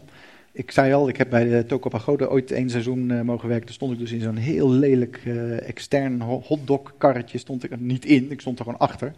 Als het regende stond ik ook niet overdekt, alleen de hotdogs waren overdekt. En dat was super. Nou, dat was gewoon niet leuk. In, in Tokopagode was leuk werk, maar af en toe moest je dus naar buiten met zo'n hotdogkar. En dan stond je, daar was een soort, ja, zo'n vitrinekastje. Daar, draaide een soort apparaat in rond met, met metalen staafjes die bloed, bloedverzengend heet werden. En dan moest je die eh, worsten opprikken die bevroren waren, dus dat ging al niet. En dan moesten stoombroodjes onderin. Dit komt een stukje frustratie nu naar boven, hè, je merkt.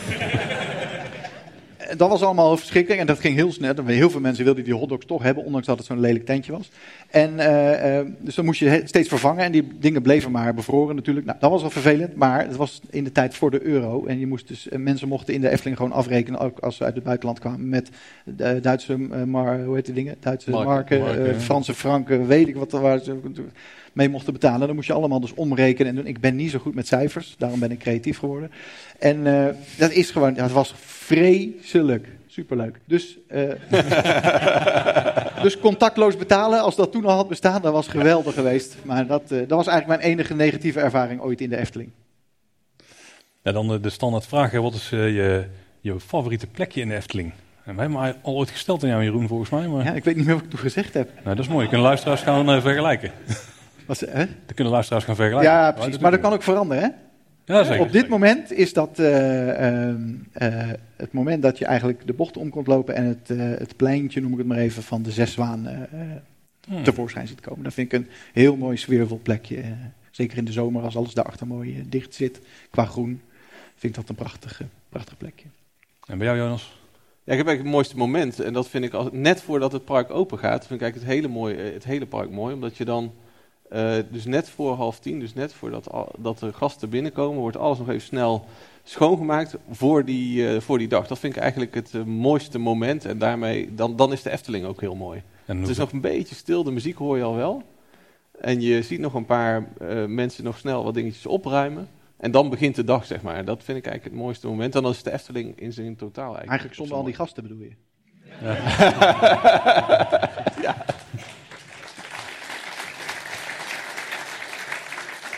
Nee hoor, van harte welkom allemaal. Ja. Ehm, ja, en daar hoort natuurlijk ook een andere standaardvraag bij. Wat is eigenlijk jullie favoriete attractie? Mijn favoriete attractie is nog steeds, dat weet ik nog wel, dat heb ik geantwoord, Fata Morgana. Je, ge- je geeft, oh, Makkelijkste applaus van de dag. je geeft sociaal wenselijke antwoorden, Jeroen. Nee, nee, Fata. Morgana is Ja. echt 100% mijn favoriete attractie. Sinds ik eh, Jana, wat een echte achtbaanganger is, eh, is mijn favoriete attractie met Jana de Python. Want daar wil ze vijf keer in, achter elkaar. Dus eh, dat is voor mij eh, op dit moment de favoriete attractie. Als ik zelf helemaal mag kiezen, dan ga ik toch voor de Baron. Waarom? Ja, Maar je mag eigenlijk nooit meer kiezen hè, zelf. Ik mag niet meer kiezen. Je spreekt uit ervaring, Tim. Ja. En ehm, heb je ook favoriete andere parken? Buiten de Efteling? Kan me niet voorstellen. Ja, jawel. Ja, zeker wel. Ik eh, ben groot fan van Animal Kingdom, Disney's An- Animal Kingdom. In Orlando. Prima. Mag ook wel een applausje voor klinken hoor. nou ja, ik houd het echt bij de Efteling. Dat is echt de enige... Ja. Ja. Wel een favoriete attractie buiten de Efteling? Poeh. Ja, Ja, ik heb die wel. Eh, dat is eh, ja, eigenlijk helemaal niet een attractie die ik normaal... Die zou ik ook niet in de Efteling zo snel zien op zo'n manier. Alleen eh, daar wordt het echt heel goed gedaan. Daar werkt namelijk met heel veel projectie. Oeh. Ehm, en dat is Spider-Man in Islands of Ah. Adventure. ja. Ja, vind ik een geweldige attractie. Daar kom ik echt juichend uit, letterlijk. Dan heb ik gewoon zin om ook inderdaad te applaudisseren als ik eh, daaruit kom. Eh, want wat daar gewoon heel goed is gedaan, is het, je bevindt je daar in een, in een tekenfilmomgeving, waar ja, een beetje een eh, comic eh, tekenfilm sfeer. En dan klopt het dus wel heel goed dat die schermen een soort van overgaan in het decor. En dan, dan geloof je het ook, omdat het ook een film is. Snap je? En, en in andere attracties, bijvoorbeeld Harry Potter en The Forbidden Journey, vind ik het alweer een heel stuk lastig. Vind ik ook een geweldige attractie hoor. Maar dan, ja, dan is eh, het, dat, het fysieke decor en de projecties komen voor mijn gevoel niet echt bij elkaar. Zit ik op een moment naar een filmscherm te kijken en een andere film naar een, of een ander moment naar een decorstuk. En dat pakt niet altijd overal goed uit. Ja, ik, zoals je merkt, ik durf het hierbij niet te zeggen, maar ik ben niet zo'n pretparkgekkie, denk ik, als eh, de rest eh, hier. Dus ik zou het echt niet durven zeggen. Eruit! Dus eh, nee, ik, eh, ik hou het gewoon even bij, hierbij. En dan gaan we door naar het eh, onderdeel waarbij de mensen in de zaal ook vragen aan jullie kunnen stellen. Eh, daarbij is één ding trouwens heel belangrijk. Het Dans Macabre hoef je echt geen vragen over te stellen, want dan gaat Jeroen toch zeggen, daar mag ik niks over zeggen. Jeroen, kun je iets over Dans Macabre vertellen? Steven? Nee, dat is dus duidelijk. En eh, om dat te doen hebben wij iets, eh, iets, hebben wij iets. Oh, hij komt hier naartoe vliegen. Wie wil als eerste een vraag stellen? En daarbij is het belangrijk, ik zie daar al arm omhoog gaan, ik ga proberen te mikken, eh, dat je jezelf even voorstelt en dat je ook eh, duidelijk maakt aan wie je de vraag richt en dan ook je vraag zelf stelt natuurlijk. Even ter aanvulling erop. Het mag aan, eh, aan Jeroen, het mag aan Jonas en het mag ook aan ons tweeën. Dus eh, doe je ding. En daarna mag je hem ook weer verder gooien naar de eerstvolgende die een vraag wil stellen. Eh, hallo, ik ben Roel. Ik kom. eh, Je moet wel in de, in de, in de, In- in de dingen. Oh. Had, ik- had je erbij moeten vertellen, Paul? Dat was een uh, goede tip. eh, ik ben Roel, ik kom uit eh, België. Eh, ik heb een vraag. Hoor je niks van, hoor? Ik heb een vraag voor Jeroen. Eh, waren er tijdens de plannen van Max en Moritz eh, ideeën om eh, de loods eh, weg te werken van Fabula? Ja.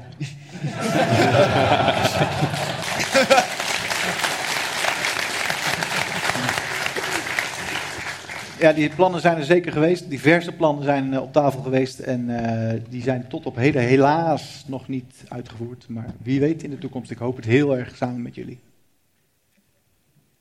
Kijk, nou, nu, ik weet niet de volgende vraag wil stellen. Er gaan een hand omhoog, ja? Hoi, ik ben uh, Bram. Ik had ook een vraag aan Jeroen. Um, in het verleden zag je vaak bij ontwerpprocessen van attracties dat, dat er ook nog wel wat creativiteit zat bij de mensen die ook echt uh, aan het werk waren. Ja. En dat er nog een keer een pop werd toegevoegd aan een attractie of iets. Uh, nu, voor Bakkerij Krumel laat je zien dat je eigenlijk alles wel uh, vanuit het ontwerpteam, niet alleen, maar met meerdere mensen, uittekent. Maar vervolgens geeft dat ook best veel controle in zo'n uitvoeringsproces. Ja. Is dat jammer of is dat juist een nou, kracht? Het is ook niet helemaal zo gelukkig, want wat ik net al zei, hè, met, die uh, requisieten, dat daar toch echt nog wel een stuk. Uh, ik heb inderdaad wel uh, een stuk of vijf, zes speculaasplanken getekend en daar heb ik ook wel iets op getekend. Maar uiteindelijk blijkt dus, als degene die ze gaat maken ermee bezig is en die zegt van ja, maar zullen we hier nou nog eens een keer gewoon een, weet ik veel, de zwaankleef-aanfiguren op maken, is dat niet veel leuker? Ja, dan sta ik daar zeer, staan we daar zeer voor open en dat gebeurt dus gelukkig wel degelijk. Dus het is niet jammer dat het niet gebeurt, want het gebeurt gelukkig wel. Uh, neem niet weg dat we wel proberen zoveel mogelijk in ieder geval aan te geven. En maar degenen die het maken zijn nog steeds van een heel groot uh, belang en uh, hebben ook echt nog wel invloed daarop. Oh, daar is niet eens een woord voor nodig.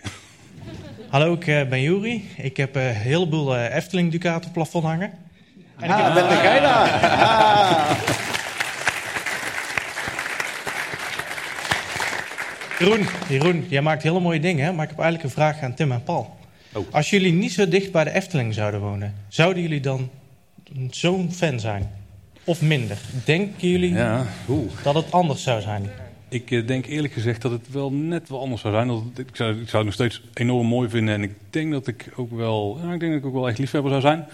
Maar het is wel, de Efteling is voor mij ook heel bijzonder, omdat het juist zo in de buurt allemaal is gegroeid. En uh, dat het hier is ontstaan, zeg maar. Dus dat, ik denk dat dat wel een extra boost heeft gegeven. Ja, en ik, ik, ik, kom zelf oorspronkelijk niet uit Kaatsheuvel, ik kom uit Tilburg, dus net wat verder weg. Dus ondanks die afstand, uh, hè, ondanks die afstand uh, ben ik dus toch uh, groot Efteling-liefhebber geworden. Denk, kijk, stel dat ik in mijn jonge jaren in Groningen had gewoond, ja, dan had het niet zo voor de hand gelegen natuurlijk om Efteling-fan te worden. Dus ik denk dat het dan wel heel erg anders was geweest. Dus ja, ik denk dat het geen must is om in Kaatsheuvel te wonen, maar het heeft absoluut wel geholpen dat ik als kind nou, in Tilburg woonde op drie kwartiertjes fietsen van de Eftelingen. Nou, top. Helemaal duidelijk. Dankjewel. Daar achterin, ja. Voor de luisteraars die trouwens nu op maandag luisteren, we gooien dus een kubus rond waar mensen hun vragen kunnen inspreken. Hi. Die, uh, oh. die vrij zachtjes, maar als je hem tegen je hoofd dan krijgt, dan uh, niet ideaal. Hi, mijn naam is Roy en uh, mijn vraag is voor Jonas. Sinds de introductie van een nieuw kassasysteem worden de abonnementen op heel veel plekken niet meer gescand. Mis je op die manier niet heel veel data? En zou je niet met die data ook de aankopen door abonnementhouders kunnen gaan beïnvloeden? Uh, misschien zelfs een win-win situatie creëren. Uh, en een tweede vraag: wanneer krijgen we de abonnementen in de app, zodat we ook het pasje echt niet meer mee hoeven te nemen?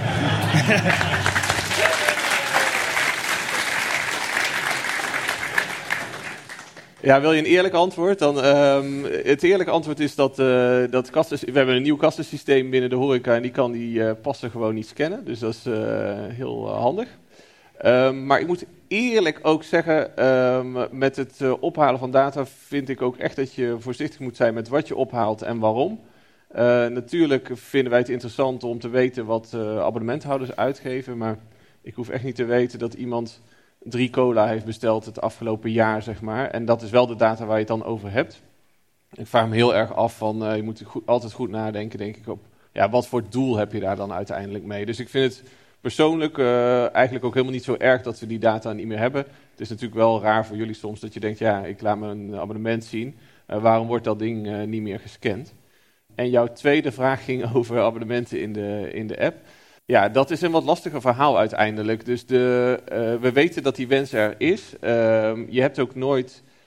Het, de app is nooit het probleem eigenlijk. Dus de, het zijn altijd de achterliggende systemen die daarmee om moeten kunnen gaan. Uh, die, jou, die ons dat abonnement moeten kunnen willen laten tonen. en daar zitten best wat haken en ogen aan als we dat ineens via een app laten zien. Wat niet wil zeggen dat het niet gewoon heel duidelijk een wens is die heel duidelijk op, de, ja, op het wensenlijstje staat. maar ja, ik kan je wel verzekeren dat het op korte termijn in ieder geval nog niet erin zal zitten. Oh. Zo. Het, uh, het, het eerste slachtoffer is gevallen. Hoor. Ja, daar, hoop ik. Ja. Uh, mijn naam is Sandra, Sandra van Schepping. Ik heb een vraag voor Jonas ook. Um, je hebt eerder verteld over uh, de prachtige audiovisuele ervaring die je kunt hebben als iemand, een persoon met beperking bij droomvlucht. En dat bestaat al best wel lang volgens mij inmiddels, in ieder geval een paar jaar wellicht. Ja. Uh, heb je plannen met jouw team dat ook elders in het park mogelijk te gaan maken? Bijvoorbeeld bij een Symbolica of een andere attractie? Uh, ja, dat zal sowieso niet uh, het team zijn wat, waar, waarvoor ik nu verantwoordelijk ben. Want dat is echt het data- en insights team. Dus dit is, zit hem veel meer eigenlijk de, de kruising tussen...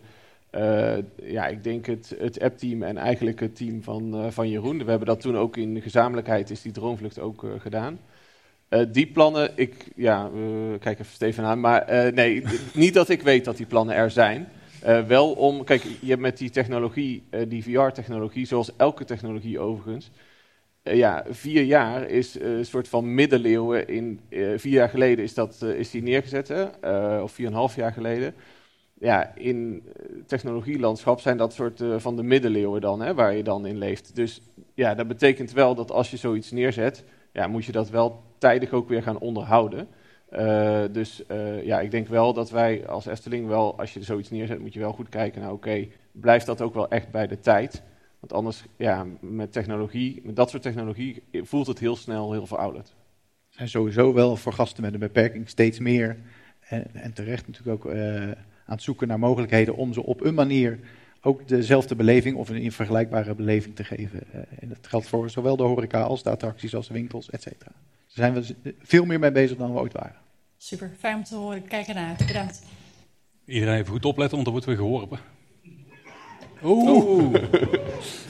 hoeveel, hoeveel procent verlies is geaccepteerd, Paul? 10%, 10 heb ik geleerd altijd. Mogen 25 luisteraars afvallen uh, voor het eind van de aflevering. Goedemiddag, Benny Monen. Uh, ik had een vraag, want je ziet bij de nieuwe attracties dat er redelijk rekening wordt gehouden met de internationale gast, want die 5 miljoen gaan we niet alleen uit Nederland en Vlaanderen halen. En Bakkerij Krummel is natuurlijk een goed voorbeeld. En OJ Punctueel spreekt ook wel één of twee woordjes uh, buiten kaatsheuvels. Jazeker. Jazeker. Um, hoe denken de heren achter de tafel eraan om oudere attracties te retrofitten naar een internationaal uh, uh, publiek? En zelf denk ik bijvoorbeeld aan een Villa Volta die we een meerdere, uh, uh, waarbij we de voorshows kunnen nasynchroniseren. Ik zou in de rij gaan staan voor een voorshow in een hoog Shakespearean Engels acteur. Maar ik zou een t-shirt kopen als hij in het uh, Duits wordt uh, nagesynchroniseerd. This house, this vervloekte house. wil, wil, dat wil ik gewoon meemaken. Nou, en dat in voorshow die het kan inspreken. Ja, ja. Dat en dat er in, jou bellen? Ja. En dat er in voorshow 1 uh, in plaats van alle gebroed dat er ik wil mijn Fahrradschruk geroepen wordt. Anyway, het retrofitten van attracties, moeten we daarvan afblijven? Of hoe denken jullie daarover? Ik weet niet, mag, ja, mag ik er iets over zeggen? Jij bent al bezig. Ja. nou, retrofitten denk ik dat het niet eens nodig is, want je hebt tegenwoordig uh, technologie, de, de, Shazam, dat kent iedereen, hè? waar je een liedje en dan, dan herkent hij het liedje. Uh, ja, zo'n technologie kun je ook inzetten um, bij Villa Volta, want in plaats van dat je, uh, dan moet je als internationale gast wel je eigen oortjes meenemen, dat is het grote nadeel eraan. Uh, maar je zou die technologie prima in kunnen zetten om te herkennen waar zit de show. En vervolgens, dus je hoeft eigenlijk verder niks te doen. Oftewel, de telefoon kan in je broekzak blijven zitten. en vervolgens ja, heb jij de volledige show ook gewoon in jouw eigen taal. Dan is retrofitten helemaal niet nodig. En heb je wel gewoon die, ja, de, de, stem hoor ik al, die, die, die, kun jij inspreken in het Duits. maar ja, die hoor je dan gewoon in je oortje. Dus ik denk dat retrofitten niet eens nodig is.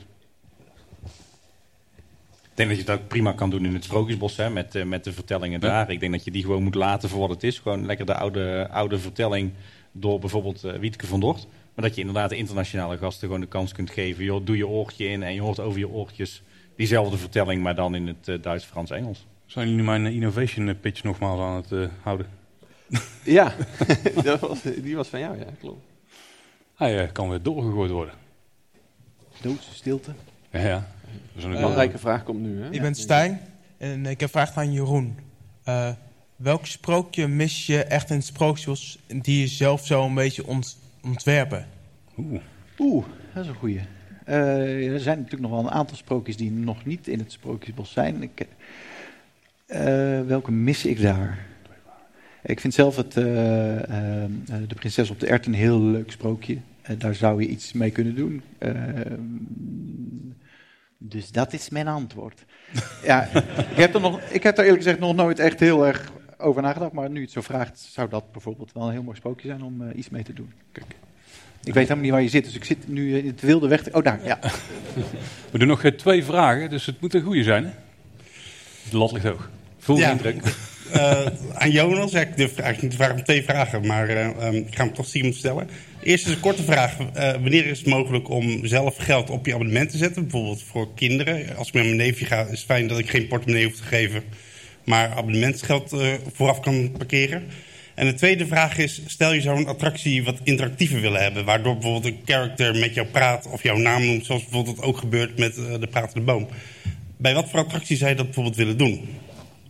Deze keuren we beide goed als één uh, vraag. Dus. Ja, dit ja, ja, dank je wel. Um, die eerste, dat hebben, hebben we gezien. Hè? Dus tijdens uh, corona kreeg natuurlijk iedereen een, uh, een, uh, hoe heet het, een saldo op de abonnementkaart. En uh, dat daar een grote wens toe bestaat, omdat ook, uh, hè, ik heb toen ook heel vaak bij de Efteldingen, heel vaak inderdaad uh, kinderen die zeggen van ja, ik, ik, wil met de kaart betalen. Leek mij trouwens ook ideaal als vader zijnde. Ja. Dus die wens is zeer bekend en staat ook ergens bij iemand op een lijstje, kan ik wel vertellen. alleen daar zijn wij als team, gaan we dat niet realiseren, maar die, dat is wel een duidelijke wens.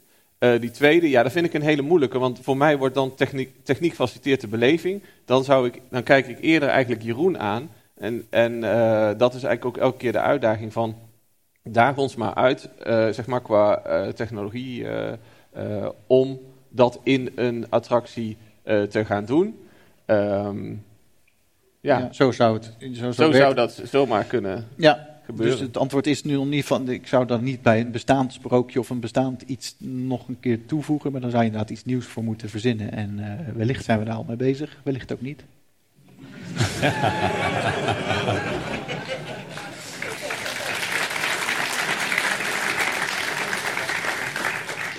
Dan uh, de allerlaatste vraag. Waar gaat hij naartoe? Jij mag kiezen nu.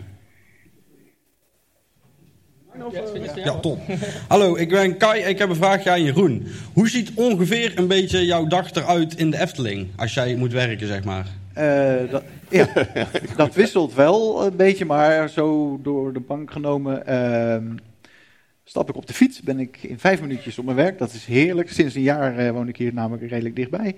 Um, en uh, beginnen de dag met een, dan komt die kopje thee... Uh, en dan kan het alle kanten op gaan. Dan is het ofwel, het is, het is echt heel uh, wisselend. Ofwel, ik ben de hele dag in bespreking. Dat zijn de minder leuke dagen.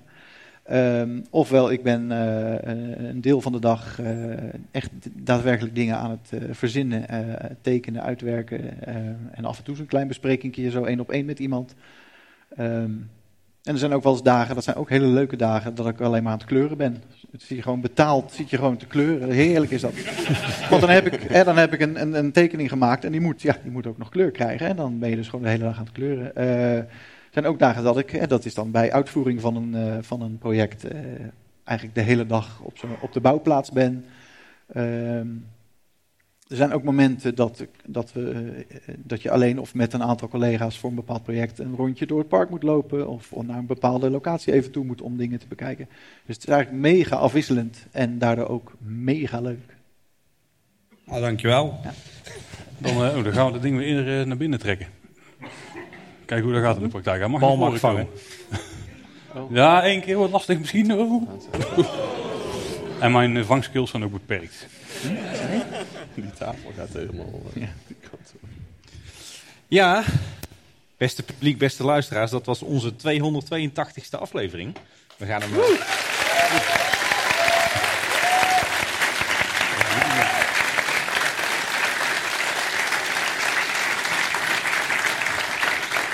Nou, die, die duurt En dat lang. we wel iets hebben gepresteerd. eh, Ja, Tim. precies. Ja. Ik heb hier in mijn draaiboek staan op naar de 300. Maar eh, als ik kijk naar alle afleveringen die al opgenomen zijn op de plank liggen, dan zitten we over de 300 heen. Dus eh, laten we zeggen op naar de 350. Eh, en misschien ook wel ergens over een tijdje weer een, een aflevering met publiek, toch? Dat zou heel tof zijn. Vandaag bijvoorbeeld, goed bevallen in ieder geval met jullie als publiek. En we, we gaan dadelijk natuurlijk nog een groepsfoto maken. We gaan eh, nog eh, lekker aan de borrel voor wie wil. Maar ja, daarvoor hebben we natuurlijk eh, toch een beetje de standaard afsluiting voor, ook voor onze luisteraars die ons gewoon thuis of in de auto luisteren. Voordat we dat gaan doen, hebben we wel eerst nog een, een dankwoordje voor iedereen die zijn medewerking heeft verleend aan deze aflevering. Ten eerste het klavier waar wij vandaag te gast zijn. Er is...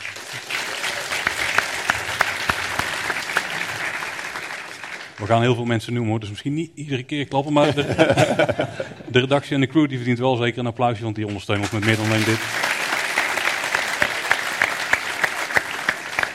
Specifiek onze Melvin, die zit erachter verstopt, die heeft eh, de audio geregeld vandaag en de show. En die, die, die stond hier gisteravond laat eh, stond hij nog eh, verlichting in te stellen. Dus die is echt van onschatbare waarde voor, voor vandaag geweest. Eh, Chris en Niels die eh, heel veel hebben vastgelegd vandaag. Ze staan eh, overal verstopt in de zaal. Je hebt ze wel zien lopen. Carlo uiteraard voor de show nog. Of voor de, de quiz.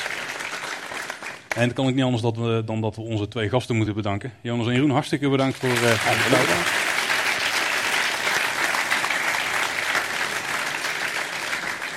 En natuurlijk ook eh, Steven als onze contactpersoon bij de Efteling, die dit allemaal heeft mogelijk gemaakt.